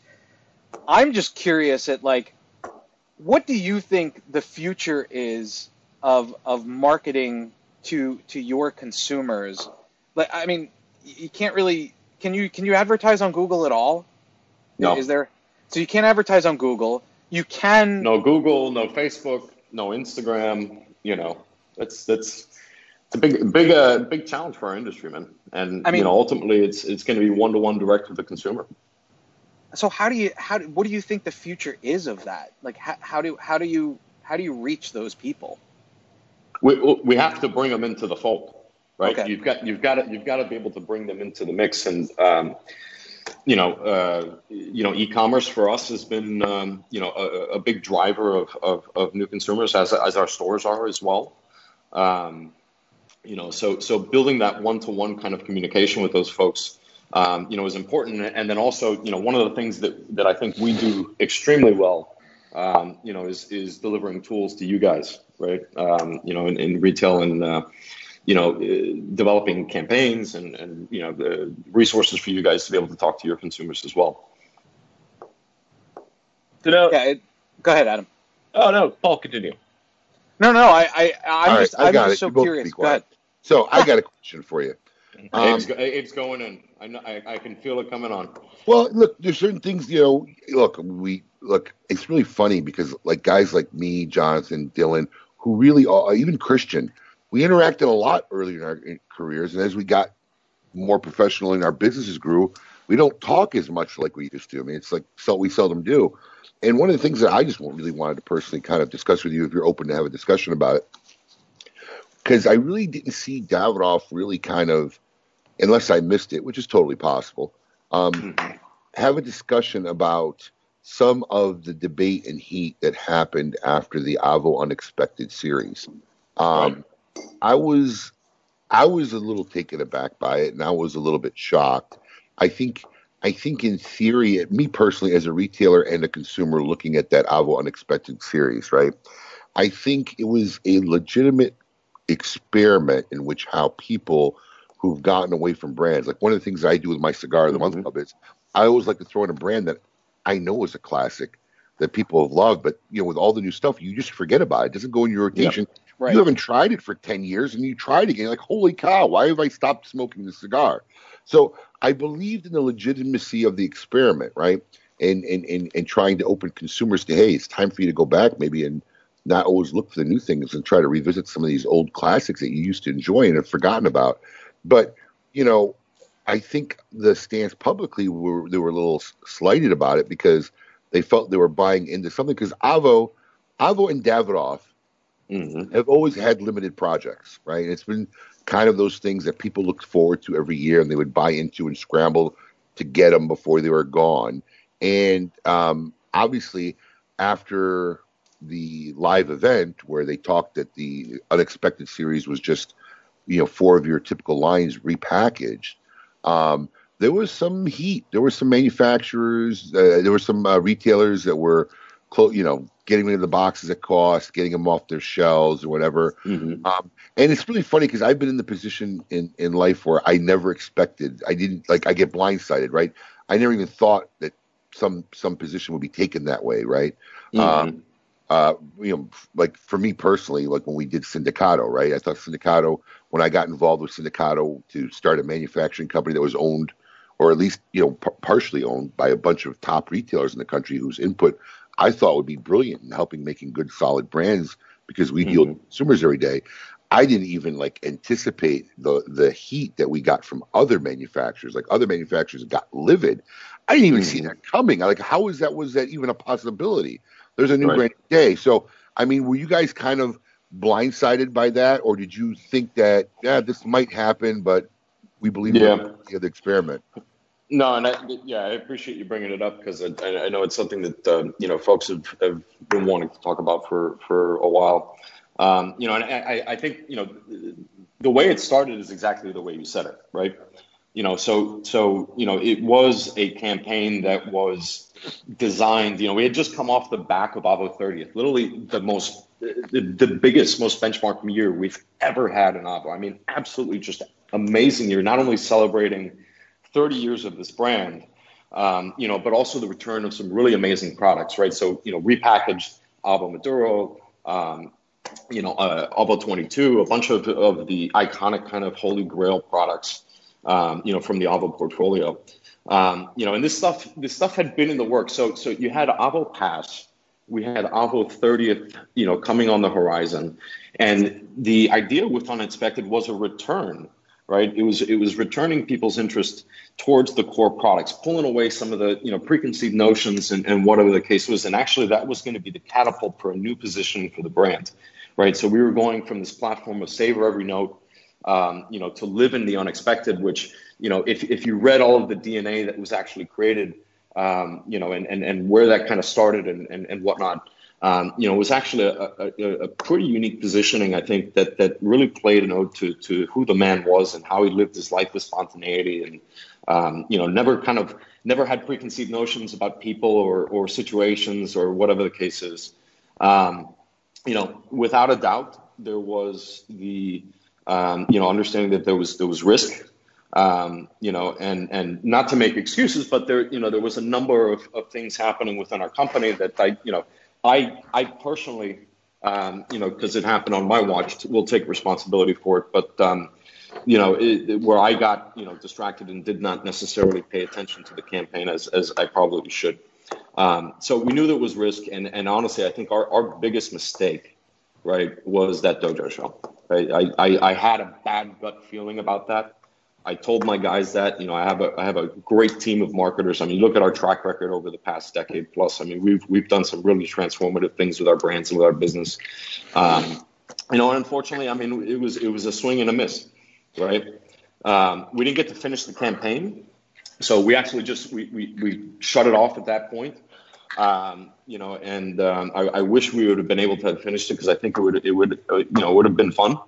Um, you know, I, I I agree. I agree. I agree with you, and and I think it's big of you to even say the phrase "it was a mistake" because most people won't, you know, don't like to even say something was a mistake. I, I I agree with you. I think in essence it was a great campaign. I think execution. I think, and tell me what you think about this. Had it been released as just the Avo experiment and not telling any people anything, instead of trying Without to a make doubt. it off as as a new brand or a new limited mm-hmm. edition. Just call it the album experiment with no details, not telling anybody what it was, and let everybody go out there and make their own assumptions. I think the error was made in directing it as a, a limited special brand, new a hundred percent, a hundred percent, and and and this is where words become very important, right? And I mean, you could have one guy give an interview and say the word "new," right, and and the connections built right back to that, right? Right, right. And and and that happened, and that was something that you know it, it was you know it was an honest honest mistake from certain folks, but um, you know, listen, like, like I said, I, you know, it's, it, we've got a, a a brilliant team of, of young marketers, and I think it was an absolute learning experience for our, our company. You know, the word limited edition, right? Honestly, you will not find coming back into Avo language ever again unless it is a true. well, I mean, because that's Yeah. That's but part it, but it was it was you know, and, and, and it was a learning it was a learning on how to deal with media as well. And you know, one of the the, the things that came out right after that dojo interview, and I, I I just remember having a sick feeling in my stomach as I was watching it. Um, you know, and I told my guys after I said I said listen. you know, you've got to take this stuff serious because there was a lot of joking that happened on that on that interview.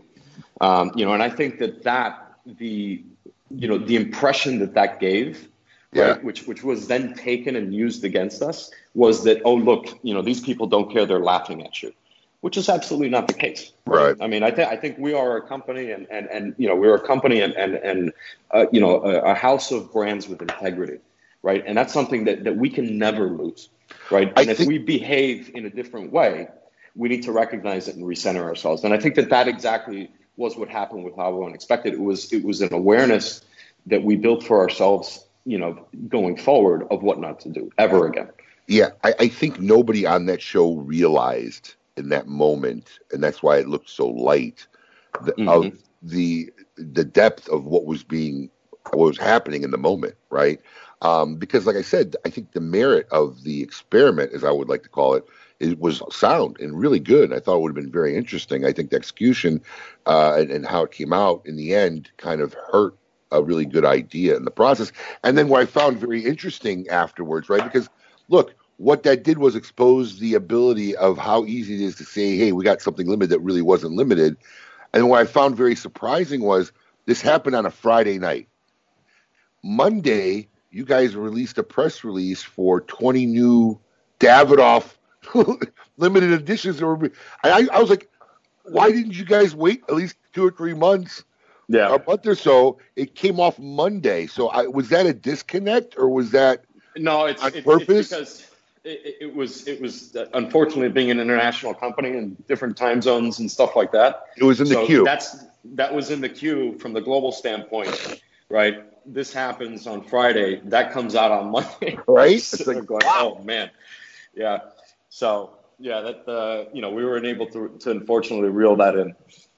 How how's how's that? I mean, look, I, I've I've been on a roller coaster ride with the Avo band throughout my career.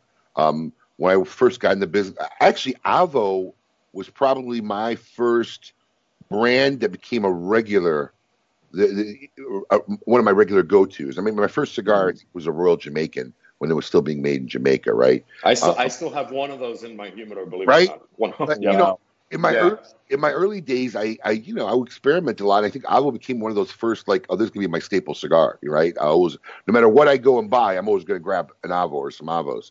And um, when I got in the business, then officially, it was a strong brand. I mean, it just it just sold all day long. And then there was a period there where it just it died on the brick and mortar level, and it became it became a very kind of uh, more of a mainstream internet discounted brand. And I remember the year at the trade show where th- that turnaround, they like to make that turnaround happen where they were revamping the lines, they were discontinuing some of the lines, repackaging some of the lines. And and I remember your booth that year, you had a bunch of all decked out. Yeah. not just that, you had a bunch of retailers blown up around. Yeah.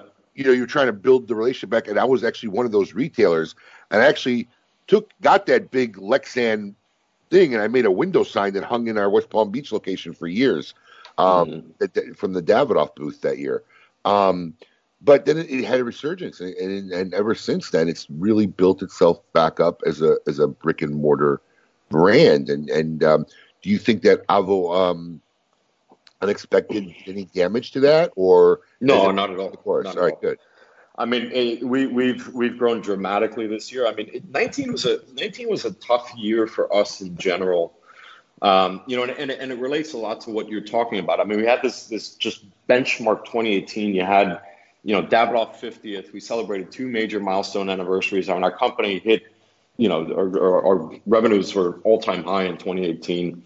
You know, 2019, you had some interesting stuff happening. Um, you know, in in the mail order business, right, and and, and just the industry in, in general as well, because the industry in 18 saw about 10% import growth, right?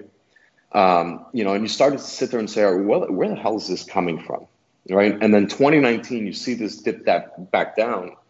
Um, you know, in addition, you had um, you know some stuff that was happening with with some of the mail order guys really trying to press um, you know certain companies and whatnot. And you know, we we were just one of those guys that just said, hey, listen, we're just not going to deal with that. We're going to do business the way that uh, you know that we always have. Um, you know, and even if that means that we're going to lose a couple million dollars, you know, it's fine. You know, we're, we're going to stick to our guns. So since we've been talking about Avo, um, since you worked with him for a good long time before he passed, what's your best Avo story you can actually tell on the Facebook? I actually, I, I know lots of them. Um, you know, I know lots of them. Um, you know, but but I, I actually didn't have too much contact with with Avo. I mean, Avo was was pretty much in Orlando. He had a couple of guys that uh, you know were always with him. We had Eddie Simon, who's now our CMO, that uh, you know spent a lot of time traveling all over the country with Avo. Um, and then Scotty Polister, that worked with me for a number uh, of years, still works with us. Um, you know, he kind of he kind of took that spot over from Eddie. Um, you know, my my best Avo story, man, I think was you know going back to his 90th birthday when we did the, a party at um, man the, the the place escapes me, the Carnegie Club in New York, and just watching the energy. You know, this he, he he was 90, right, and he was starting to get you know a little frail, and you know he was tired all the time, and um, you know, and just watching this man come alive. You know, when he walked in a room, and, and you know his birthday was so important to him. Um, you know, his birthday, uh, you know, was was you know the, the the day that Avo really got to shine and, and kind of be himself, especially in his later years. And um, yeah, just that that 90th party, and just I was sitting there watching him and the energy that came out of him, and I know he gave everything, right? Because Avo was always a showman, and you know that night was no different. Um, but just you know, thinking to myself, man, I you know, I hope when I'm 90, I have uh, you know the same level of energy that this man has. It's a pretty remarkable thing to see. Adam, have you ever been to the Carnegie Club? No, I've never been to New York. Oh right. Well- oh, you gotta go. What a cool place. Yeah, it's a cool spot. Cool spot. Yeah, not, there's not many places in New York that you can, you know, get get a drink and, and have a smoke nowadays. So There was there was Um, one on the Upper East Side that was was an amazing amazing cigar bar, and they they apparently uh, closed it. I I went when I uh, when I first came home, maybe about uh, a year ago, when I first came back up to New York, and it, it's just it's just disappointing because it was it was one of like three spots that I knew of, including the Carnegie Club, where they had a full bar. And you Yeah. could, and you could smoke a cigar there. Those, those are dwindling. I think there's another one Yeah. down in Soho You called So- the Velvet Cigar Soho Lounge. Soho Cigar Bar, Soho Cigar got, Bar, that's uh, what it's called. Bar and Books. Oh, yeah. Um, you've got Club Mac. You've got uh, you know Grand Havana. Mm-hmm. Um, but you know outside of that, there's there's not many, man. It's it's uh, it's unfortunate. Yeah. I didn't mean to cut you off, Adam. I just I forgot that you've never been to New York City and never plan on going ever. I'm assuming Not not at this point in time. it's it's safer there than it is in South Florida as far no, as it, uh, no, it ain't. Stop your lies. It's as not. far as COVID is concerned. That's all baloney. Stop. Stop. Um, it- it is unbelievable, though. I mean, how, Look. how rampant New York was, you know, those first couple of months, and and you know, I mean, there's still there's still not life on the streets. I, you know, our, our external counsels in, in New York, and you know, he, he's constantly sending photos of, of the streets in New York, and almost every time I talk to him, he's like, "Ah, I'm looking out on such and such avenue. There's not a soul in sight. Mi- Michael New York- Herklock keeps There, there are people pictures. down here who had appointments to go get tested, never showed up and got an email. And I, I know these people personally. It's not a story. Who got emails that said they tested positive. Everybody's being tested. Oh yeah, yeah. I, I, can- I got two different people that will tell you this story. Okay. One person was in line. It was three hours. They said screw it. They got out of line. They got an email the next week saying he tested positive. Never Wow. made it to take the test. Okay. And Julie has a friend. Exact same thing happened to them Wow. the, the testing is rampant down here. Everybody's getting tested. So, and then if you're getting tested, right? If you're getting tested, and you showed up positive, and you got to keep taking a test to go back to work until you're negative, and you go back again and you test positive, it's being counted as a new positive, right? But the bottom line is the deaths aren't anymore. The hospitals aren't the capacity. Well, Palms West by us is not even close. ICU's open, ventilators. No, ventilators. the deaths are very low in Florida. The percentage right. of, So- of deaths so to what- what positive The is- cases- percent is, yeah. right. Yeah. So what is what is the threat? The virus is going to be well, it's the cases. I mean, I'll, I'll- I'll tell you the scary thing is I, I was I was with my family on the beach, oof, maybe like two weeks ago. We went to to Treasure Island, which is which is on the west coast, and the amount of out of state license plates that I saw. I mean, we're, we're importing folks. You know, like I oh, mean, because people can't do anything, so they're coming here to Florida to go to the beach. And I mean, I, you know, that Clearwater Beach, St. Pete Beach, Treasure Island, all of those places, the hotels are jam packed Yep. Jam packed, and the beaches are jam packed. I don't know what it's like in, in, in South Listen. Florida down by you guys, but look, the, the bottom line is I'm not against mitigating risk and being smart, Mm. but I'm, I'm against the bullshit hype, right? There was a doctor, a Florida-based doctor who's got a medical center, who did a video with his daughter talking about how, first off, all these places, and there's a lot of places that are showing a 100% positive rate. He goes, that's impossible. I'm a doctor. I'm telling you that's impossible, right? And he goes, any of these hospitals that are claiming they're at capacity, it's not at capacity because of the facility. They're they're at capacity because they all underwent underwent major layoffs, right? Mm-hmm. Right. So their staffing is at 50%. So they're at capacity based on their reduced staffing number. He goes, a lot of this news out there is just not, I mean, I don't see it. I don't see it. I mean, are there positives? Yeah. I mean, I know a few people who got positive. They were sick for a week and then they're fine. And that's what the flu does. That's what illness does. You know, I, I just think it's over dramatized, just like everything else, just like a major hurricanes are. It's just it's just the way of the world now. You know, it's Dylan, not, have you have you traveled? I have not. I have not. Um, you know, and, and and I'll tell you our situation. We we um, we've been working remote for ooh, since basically end of March. So, and, and that's you know, it's kind of kind of interesting, and it, you know, it, it's um, it's forced, you know, it's forced you to open your eyes. It's forced people to do things I think that um, you know they, they never thought were positive or possible. And I, I I think honestly, I think the business dynamics Does- are going does to it- change for a long, long time. does it question your need for a Pinellas Park? A hundred percent. Yeah, I mean, I- we, you know, we've got 160,000 square feet. Wow. Right. You know what I mean? I, I honestly, I'm looking for a new office. I don't need 160,000 square feet. I maybe need you know six, seven, eight thousand square feet for an office, and then you know we'll find a, a smaller warehouse somewhere else. I mean, it- you know, there's just no sense. Um, you know, and I'm sure there's a you know there's a lot of folks that are in you know similar predicament, but um, you know, I think I think the muscle that we've built and the ability, um, you know, to to to to to progress in this environment, um, you know, you know, allows us to to you know to look at these types of changes and and you know virtualizing our business even further. I mean, But but you know what? I, I, I think that's some fa- fallacy that a lot of business people have convinced themselves, and, and it'll change. I'm going to tell you why. mhm. It's not it's not always about sense. Nobody needs to have a forty thousand square foot house. Okay, why do they have a forty thousand square foot house? Because they became Because they can. successful, and they can't. So look, I mean, a company like Davidoff, as as much as dollars and wise make sense, I don't see them having a six thousand square foot office space. It's just it just it's because there's a level of prestige of what the brand means and what you accomplished, and you know eventually that's going to come back to play. No one's going to want to walk into a because we don't need the space anymore. A, a, a humble little office when you're talking about a, a multi-billion-dollar international conglomerate of a company. That's that's a, that's an unrealistic standard. While while fiscally sound, it makes 100 percent mm-hmm. sense. I just don't see that happening long term. Yeah, Though- but, uh, though- I- I mean, I'm hearing a lot of that chatter. I'm hearing a lot of that chatter, right? Can you imagine a- an investment firm that handles billions of dollars of people money and they want to attract another billionaire and they walk into a 3,000 square foot little office with a couple guys in a, cub- a cubicle because it's fiscally sound? It's not going to happen long term. Hey, I didn't, I didn't say it was a shitty 6,000 square foot office.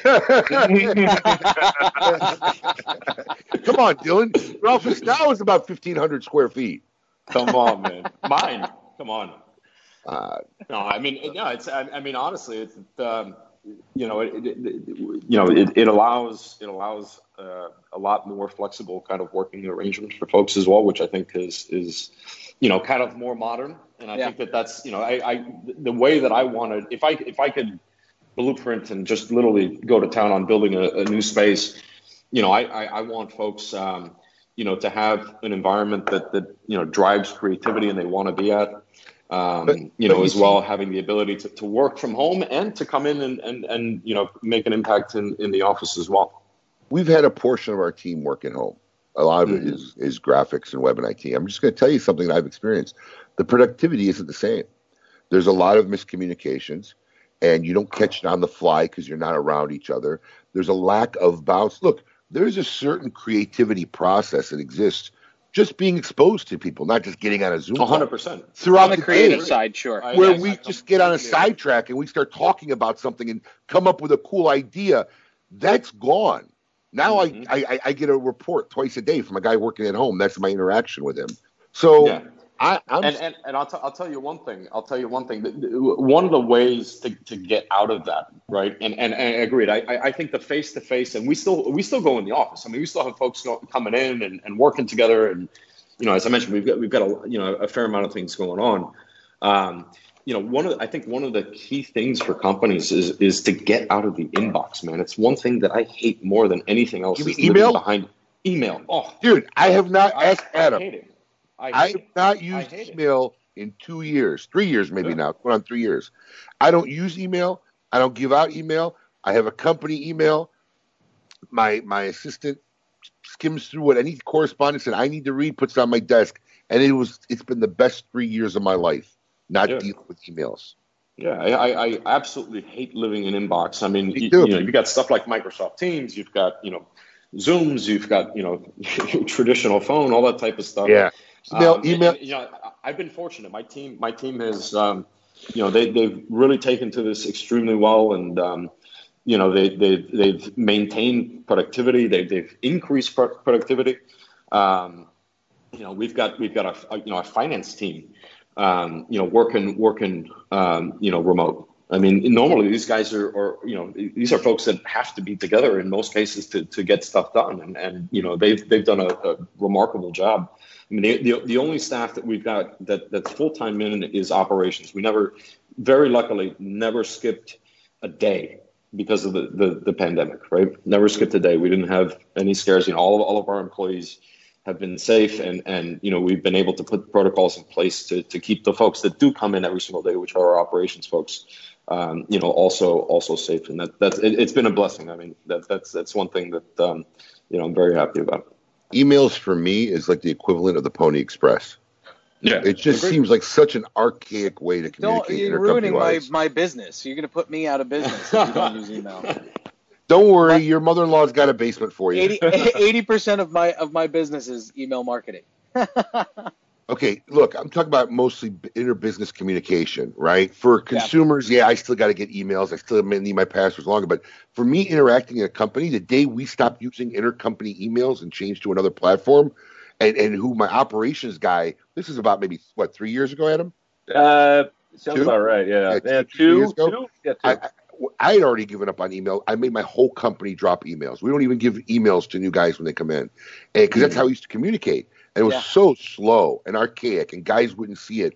We dropped emails. a platform went to an instantaneous type of platform, and my operations guy thought I was nuts. He's like, mm-hmm. "This sucks. How, how we could?" No, I'm still going to use email. I'm like, "No, you're not." And he swears by it now. It's our best form of communication, and my company loves it, and it just becomes awesome and easy and instantaneous and interactive. It's funny though. Yeah, we were. I was we were using those at, at marketing agencies and boutique agencies. I mean, when I first started in the business. So I mean, 10, 15 years ago, there were Copper Project and Teamwork and all that stuff. But but for out of office, it was still it was still all email, you know. But uh, you have to see it from. It's weird for me because you guys. Well, Dylan's not that much older than I am, but but Abe, you you saw a world without email, really. I I've never worked in an environment that that wasn't at its core, you know, that the communication wasn't at its core email. We Think did. We that. did it. We did it here two years ago, Yeah. and it's awesome. It's instantaneous, and I know when people read it and they respond instantaneous. I don't got to worry if they check their email, if it went to spam, or if they missed the email. It's great. Love it. But our our productivity rate has gotten so much better, and responsiveness rates from the team. Coop is uh, is chiming in saying that texting sucks and Slack sucks. Slack is what the majority of advertising agencies use. Coop, it's uh, it's proven effective for them, but it's the same as email. Like you may not you may not pay attention to it because you got 16 different threads going at one time. Well, speaking of Coop, is he around? Is he in We the? can is- we can bring him he- on now. Yeah. Is he in the foyer? Is he in the garage? Is I he in the can't wait to see where he is. Hold on, let me bring him on. We need to start a segment. We, we need to start. Wait, wait. We should start a segment. Everybody's got to guess where Coop is. Well, let's we do it right now. Where do you think he is today? Before we Uh, bring him on. Everybody start start typing in where you think Coop is. We'll see who's right. I think he's in the garage. I'm gonna I- go with I- the garage. I think he's in the salon. No, the library with the books. The library with the books. I think he's in the garage, like Adam said, with a with the green Ooh. screen behind him with the virtual background of the of the dining room. I say that Mm. I think it was the butler in the library. with the candlestick. Yes. All right, get all your get all your guesses in here as I'm bringing Coop on. You won't, you guys won't see him yet, but we'll we'll know the answer. We just won't share it yet. Yes. Let's see. Let's see. I can't. Oh, Whoa. all right. People are saying here here come a bunch of. Uh, Coop is smoking today. Jack is saying a lot of people are saying the parlor. All right, we ready to bring him on?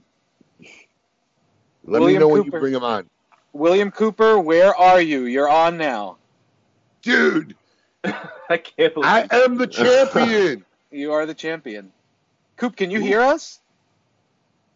no, he looks lost. He gave Oh, us the finger. He gave us the one finger up. He gave us the finger.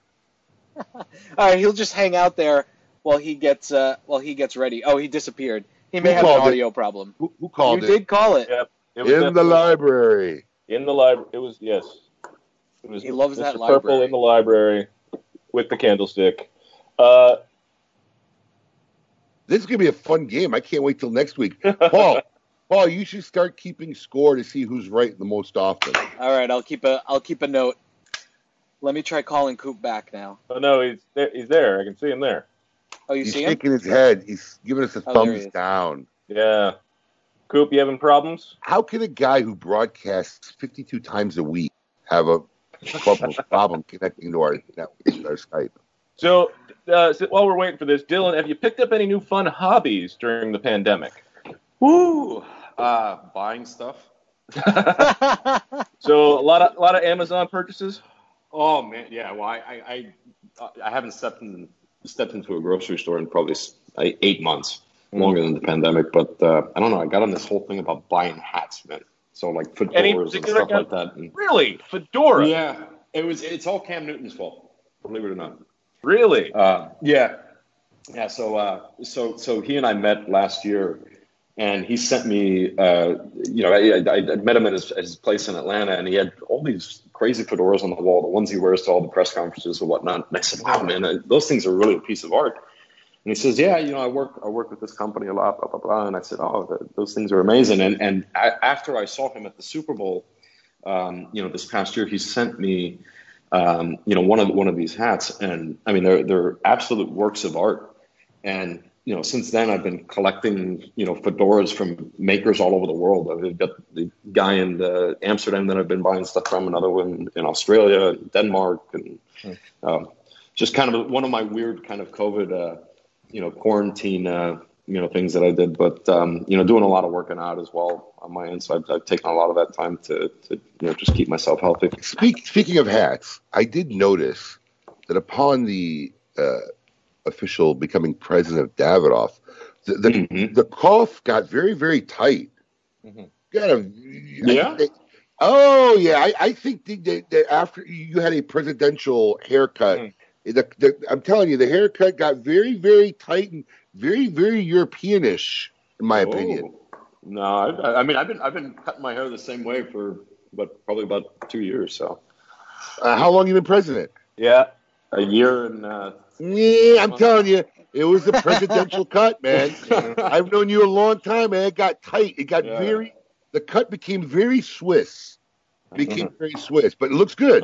Mhm. You're always appreciate that. you're always looking. it, it, it is it's it tight. is starting to, starting to recede a little bit, and, and, and, and you probably can't tell the color, but it, it, uh, I've got a, a nice nice gray coming in. Are you getting the build? you oh yeah, the gray is definitely there, but no, you, you Yeah. looking good, looking good, my man, looking good. Thank you, thank you. All right, we have Coop on now. Coop, can you hear us?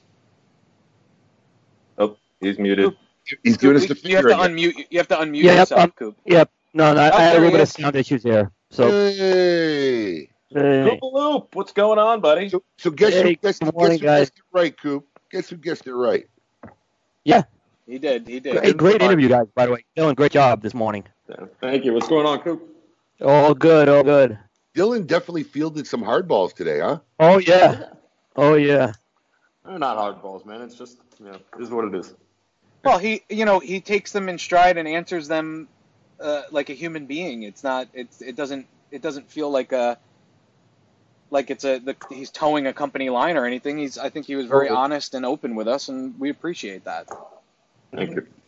A- Absolutely. So, Coop, what's going on in the news this week, buddy? Man, if Coop if, if Coop grew a beard and wore dark rimmed glasses, I think I'd be seeing. I'm looking at double vision here on my screen. What do you t- you think we look alike? And in this setting on my screen, you all Coop is misses a little beard and dark rim glasses. Well, I'm I'm, flattered. I'm sorry, Coop. I didn't mean to insult you like that.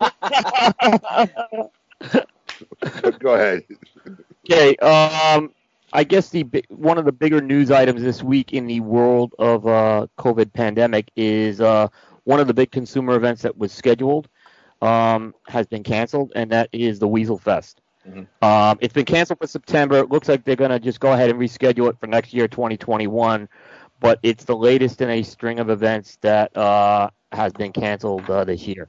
And have we not been calling it for weeks now? I, I got to be honest on this. I, I, you know, I was very shocked that Skip, who has a lot of comorbidities, was insisting on having this event. And then I, you know, I don't know. I mean, all these people had to buy tickets and got their cigars, and then had to get flights. Some of these guys, whatever, and then cancel it. I, I, I- think it was a tactical mistake on Skip's part.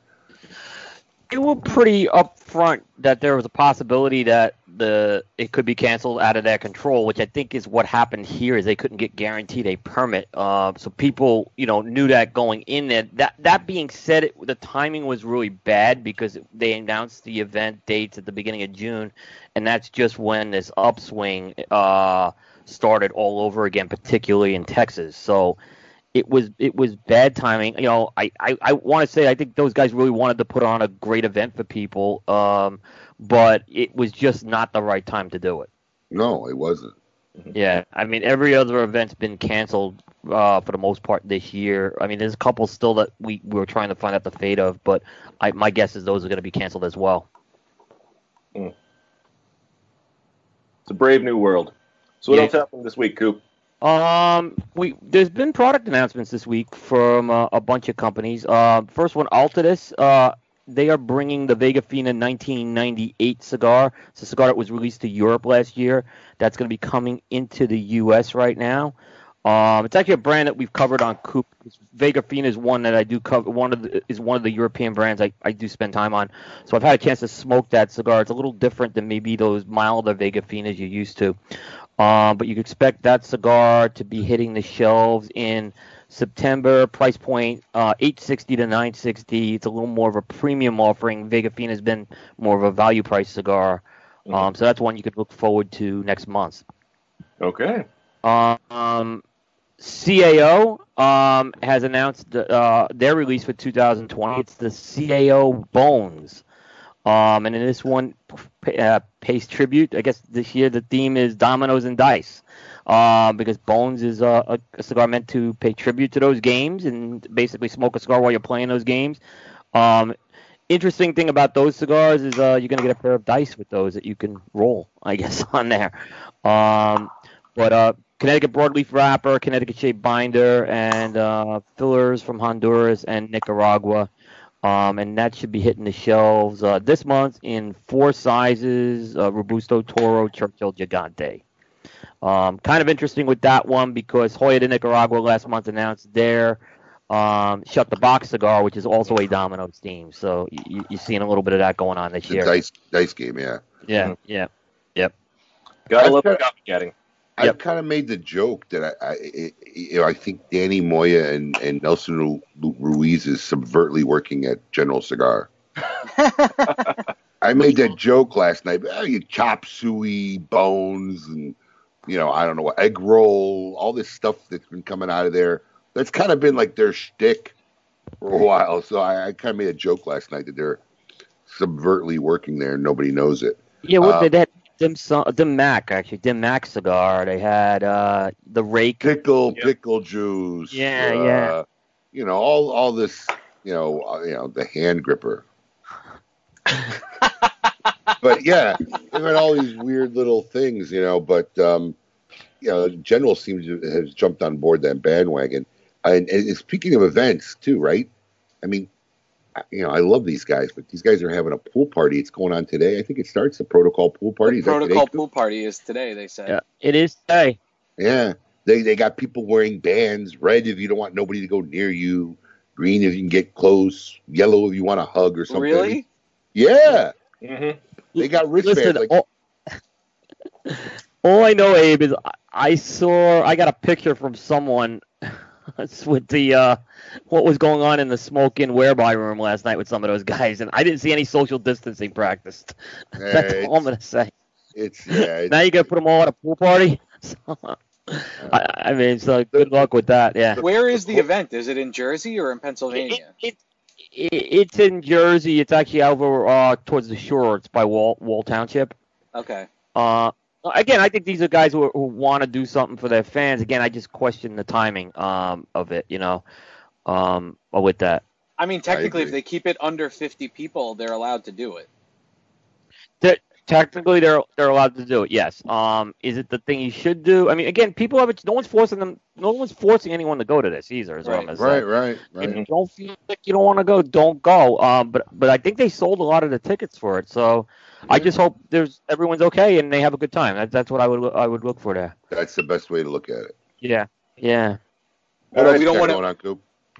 Um, couple of things. Uh, Steve Saka. This kind of came out over the last week. It's not maybe new news, but uh, folks may not be aware that there's two new sizes of the uh, Mi Querida Triqui Traca coming out right now.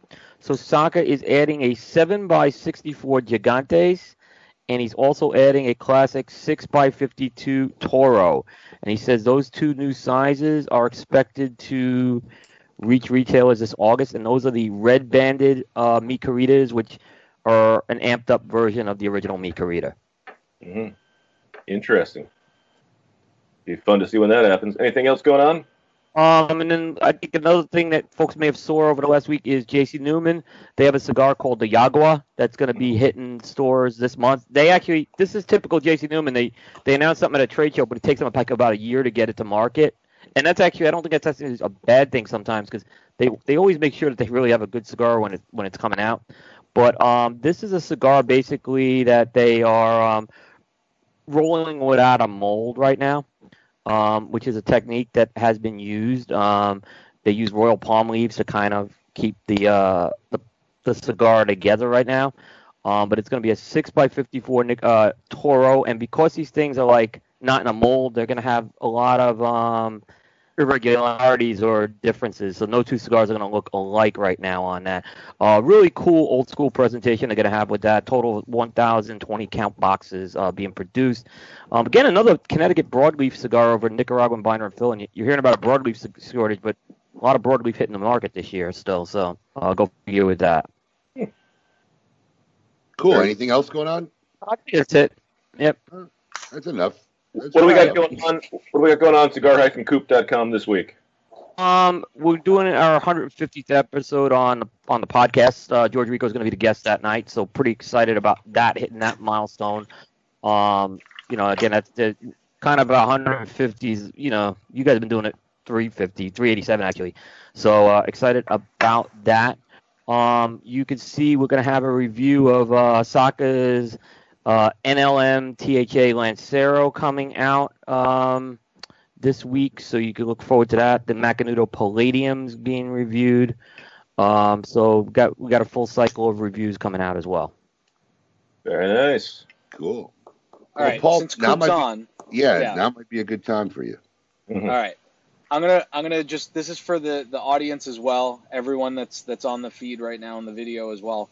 So we we talked about um, I, I I'm gonna preface this trivia question with I I have a reason for bringing up this topic. I want to just briefly talk about it, but um, there are more than 144,000 of these, and I'll say moderate to low trafficked places throughout the U.S.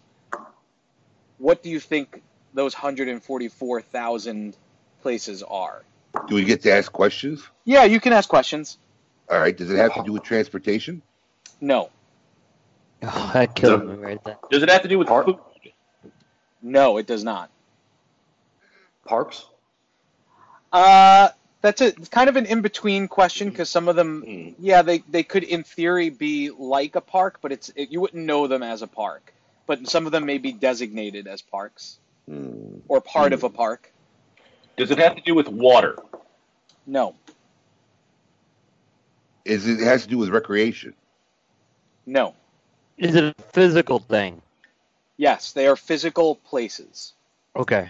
Outdoor places? Yes, Hmm. Does it have Does it have anything to do with government? um, some of them may be government owned and run, National but not necessarily. There are private ones. Hmm. Oh. What was that, uh, Dylan? No, National I, I went back to the park. Yeah, no. Does it have to do with owned. animals? No. No, it's not a zoo. Okay. That would be a hell of a lot of zoos. Do and people visit this place? Yes, Do they sleep there? hmm they cannot sleep there. Oh, there goes campgrounds. Okay. Uh-huh. Yeah, it's it's typically it's not it's not a place that you would want to. s- I mean, if you're looking, you know, to for a Is it a place where something is stored? Cemetery. it is. They are cemeteries. Yeah, Uh, a lot of people Yeah. said bus stops, campgrounds. Do I, do I get Uh, something? You get the the thrill of beating you get a high to the answer. five. You get a high five. High five. Nice. So I bring this up today.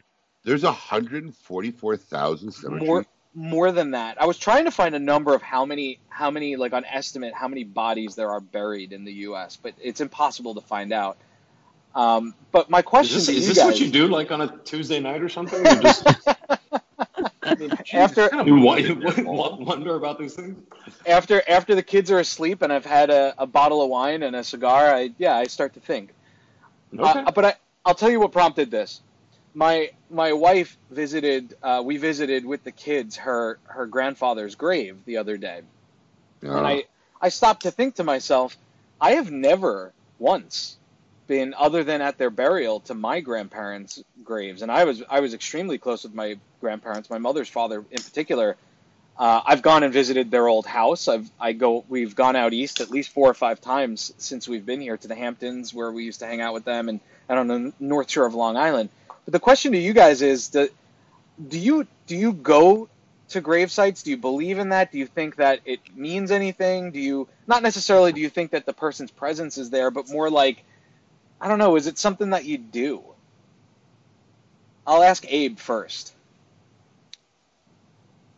I can't see you sitting at a tombstone visiting I- someone. I, you know, I, I was going to start out by saying nobody that close to me, but I did have close friends who have passed away. You know, I'm trying to think of like my wife, God forbid, passes away before me, which is highly unlikely. Um, her gene- her genetics are way better than mine. yeah. Um, uh, I, I, I might be compelled just for spiritual reasons to go and, and, and physically visit once a week. I could see myself doing that. But have you done that to anyone in your life that's passed? No, no, I have not to date.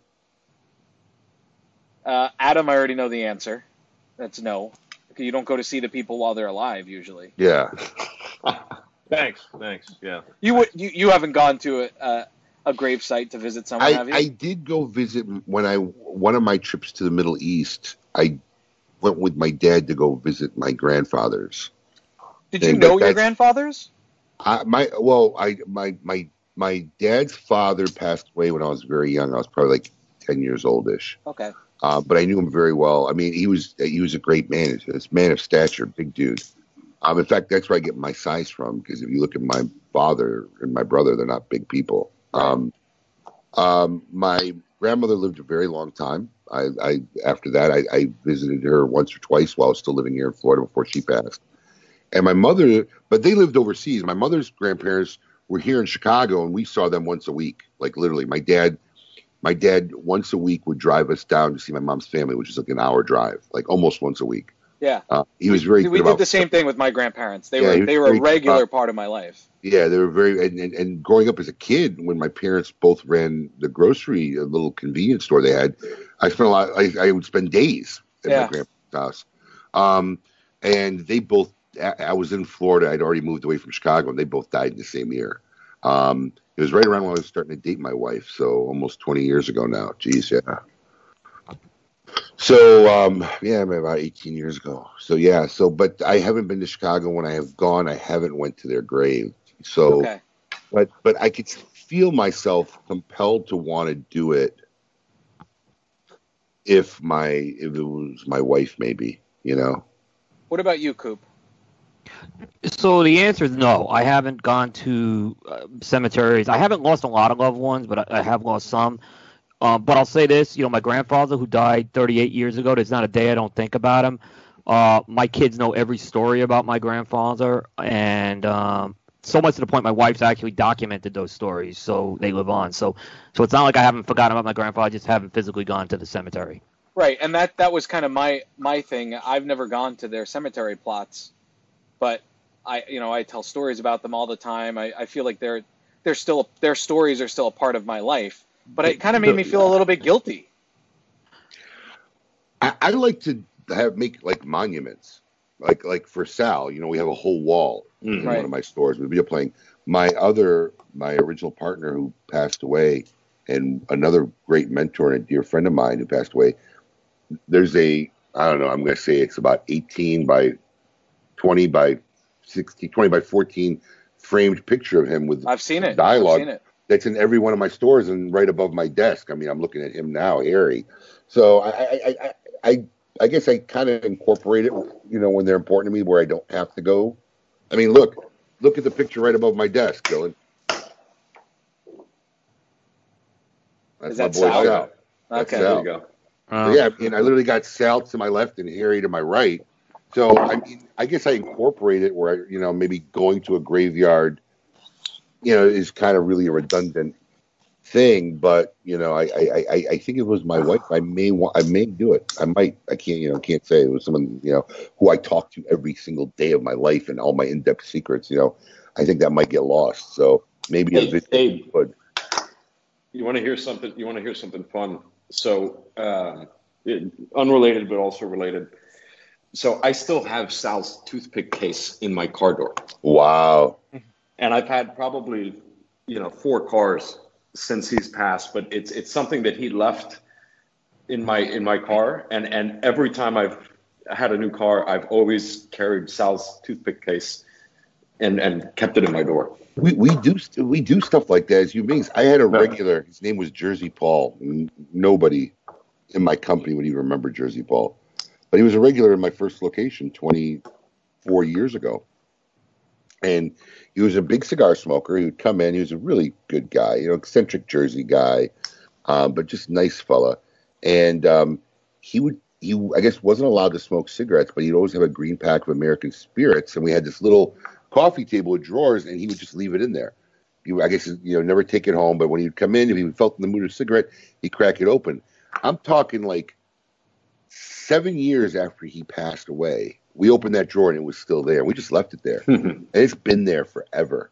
I mean, that's just like his pack of cigarettes. No one's moving that pack of cigarettes from that drawer, you know. So yeah, it's it's it's nuts. We do stuff like that. So yeah, it's mm-hmm. interesting. Wow, Paul, way to bring the show down. Oh, Yeah, I'm sorry. I, how morbid was that? Oh. Anyway, let's see this week who belongs in a cigar insane asylum. oh God, I'm not ready. Of course you're not. Never. I didn't read this. I do, I didn't read this yet, so I have no idea what I'm reading. I hope it's good. By the way, I, I the Oh, I gotta mute it now. Okay, here it comes. Welcome to the Cigar Asylum, Did you know I'm utterly insane? We all go a little mad sometimes. where logic and reason cease to exist. Okay, go ahead. Before I get into the same time, funniest story I heard this this week. Did anybody hear the story about? I think it's either Australia or New Zealand Domino's. No. They had a promotion. If your name was Karen, you got a discount. so if your real name was Karen and you came out, you got a discount. You know they had to kill that promotion. It's true, true story. You know why they had to kill the promotion? Too many Too many people. The Karens were offended. oh man. they came in, they came in, and they started such a complaint and how offended they were by it. They stopped the promotion. So talk about living up to your name. Holy cow! you got five dollars off a pizza and you're complaining. Thanks, Karen. Yeah, ruining it for all the great Karens out there. Mm-hmm. All right, this week, let's see who belongs a cigar and sale asylum. A man in Bradenton, Florida, woke up to something we can all admit we've thought about in fear. Someone broke into his house. The man woke up from a deep sleep, believing he was being robbed. However, here's where the story takes a turn for the bizarre. In his tired state, the man realized someone was at his feet, not stealing his treasures, but sucking on his toes. he told the intruder he had no money or anything of value in the house, and the intruder proceeded to tell the homeowner that he was merely there to suck his toes. That's all. Is this a true story? Yeah, it was. I, it's from a, a legitimate website. I snoped it. Oh my God. That's when the man punched the accused toe sucker and forced him outside, according to investigators. While the two brawled, the man who sucked the toes told the other man he had a gun and that he had a gun and he tried to fondle him. The man continued to hit the intruder for about 30 seconds before running inside and calling 911. Deputies said at this point, the intruder broke out of the front window of the home, stomped on the other man's car's windshield until it broke. The toe sucker is still at large. Congratulations, Mr. Toe Sucker. You are definitely this week's inductee into the Cigar Insane Asylum. Holy cow. Allison. Allison said it was Juan Cancel. It, it was either that or it was it was Quentin sucking on uh, Kevin's toes. Oh boy! Wow. Yeah, you know, Quentin's got a big man crush on uh, big old Kevin. Does he really? Oh yeah, it's like noted. It's like public information. It's got a huge man crush. I, I think it might exceed Ma- uh, Adam's man crush for uh, Matt Booth. Okay. That that's saying something, man. That's that's real. That's a real deep level right there. I gotta up. uh, I gotta up my game apparently. Yes, your man crush uh, traits are, are on a low compared to Quentin, my friend. Sorry. Uh, my my local cigar retailer that I was telling you about has the biggest man crush on Terence Reilly from from Aganorsa. Yeah, like uh, he has a picture of him. more than Jeff Groover has a man crush on him. I don't know. It might be. This guy had a picture of him and Terrence together in the shop.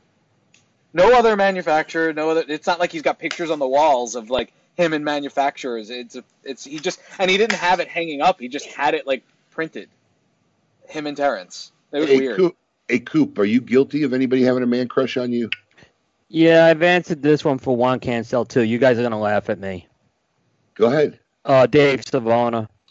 Oh, he's got a man crush on you. No, I got a man crush on him. Oh, you got a man crush. Really, Dave Savona? Yeah, I mean, I don't know who Dave honestly, is. you can say what you want about Hold those on, guys. If on, I could ever, hold on. yeah, You, you, you putz don't know who it is. You've been texting with him the last three days. Oh, Whoever. oh, oh, okay. I didn't know that was his last name. You didn't give me his last name. It's it's in the it's in the contact. Dave Savona. I don't think it is. I'll, Yeah, I'll it double check. is. But all right, so from from uh, Cigar Aficionado. Yeah, Dave Savona refuses to do KMA episode.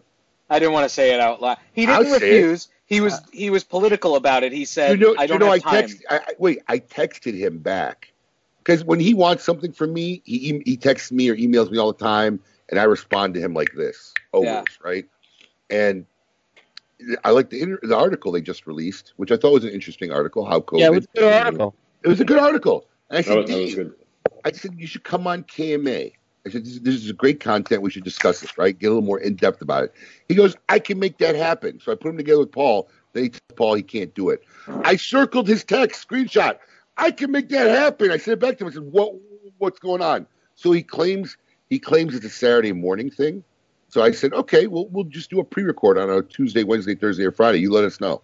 I haven't heard back from him yet. We'll see. You, you, I didn't- you I didn't- hear- yeah. I didn't think it was so scary to be on KMA radio. I think he's not allowed. Uh, I, I wasn't going to go that far, but we'll see.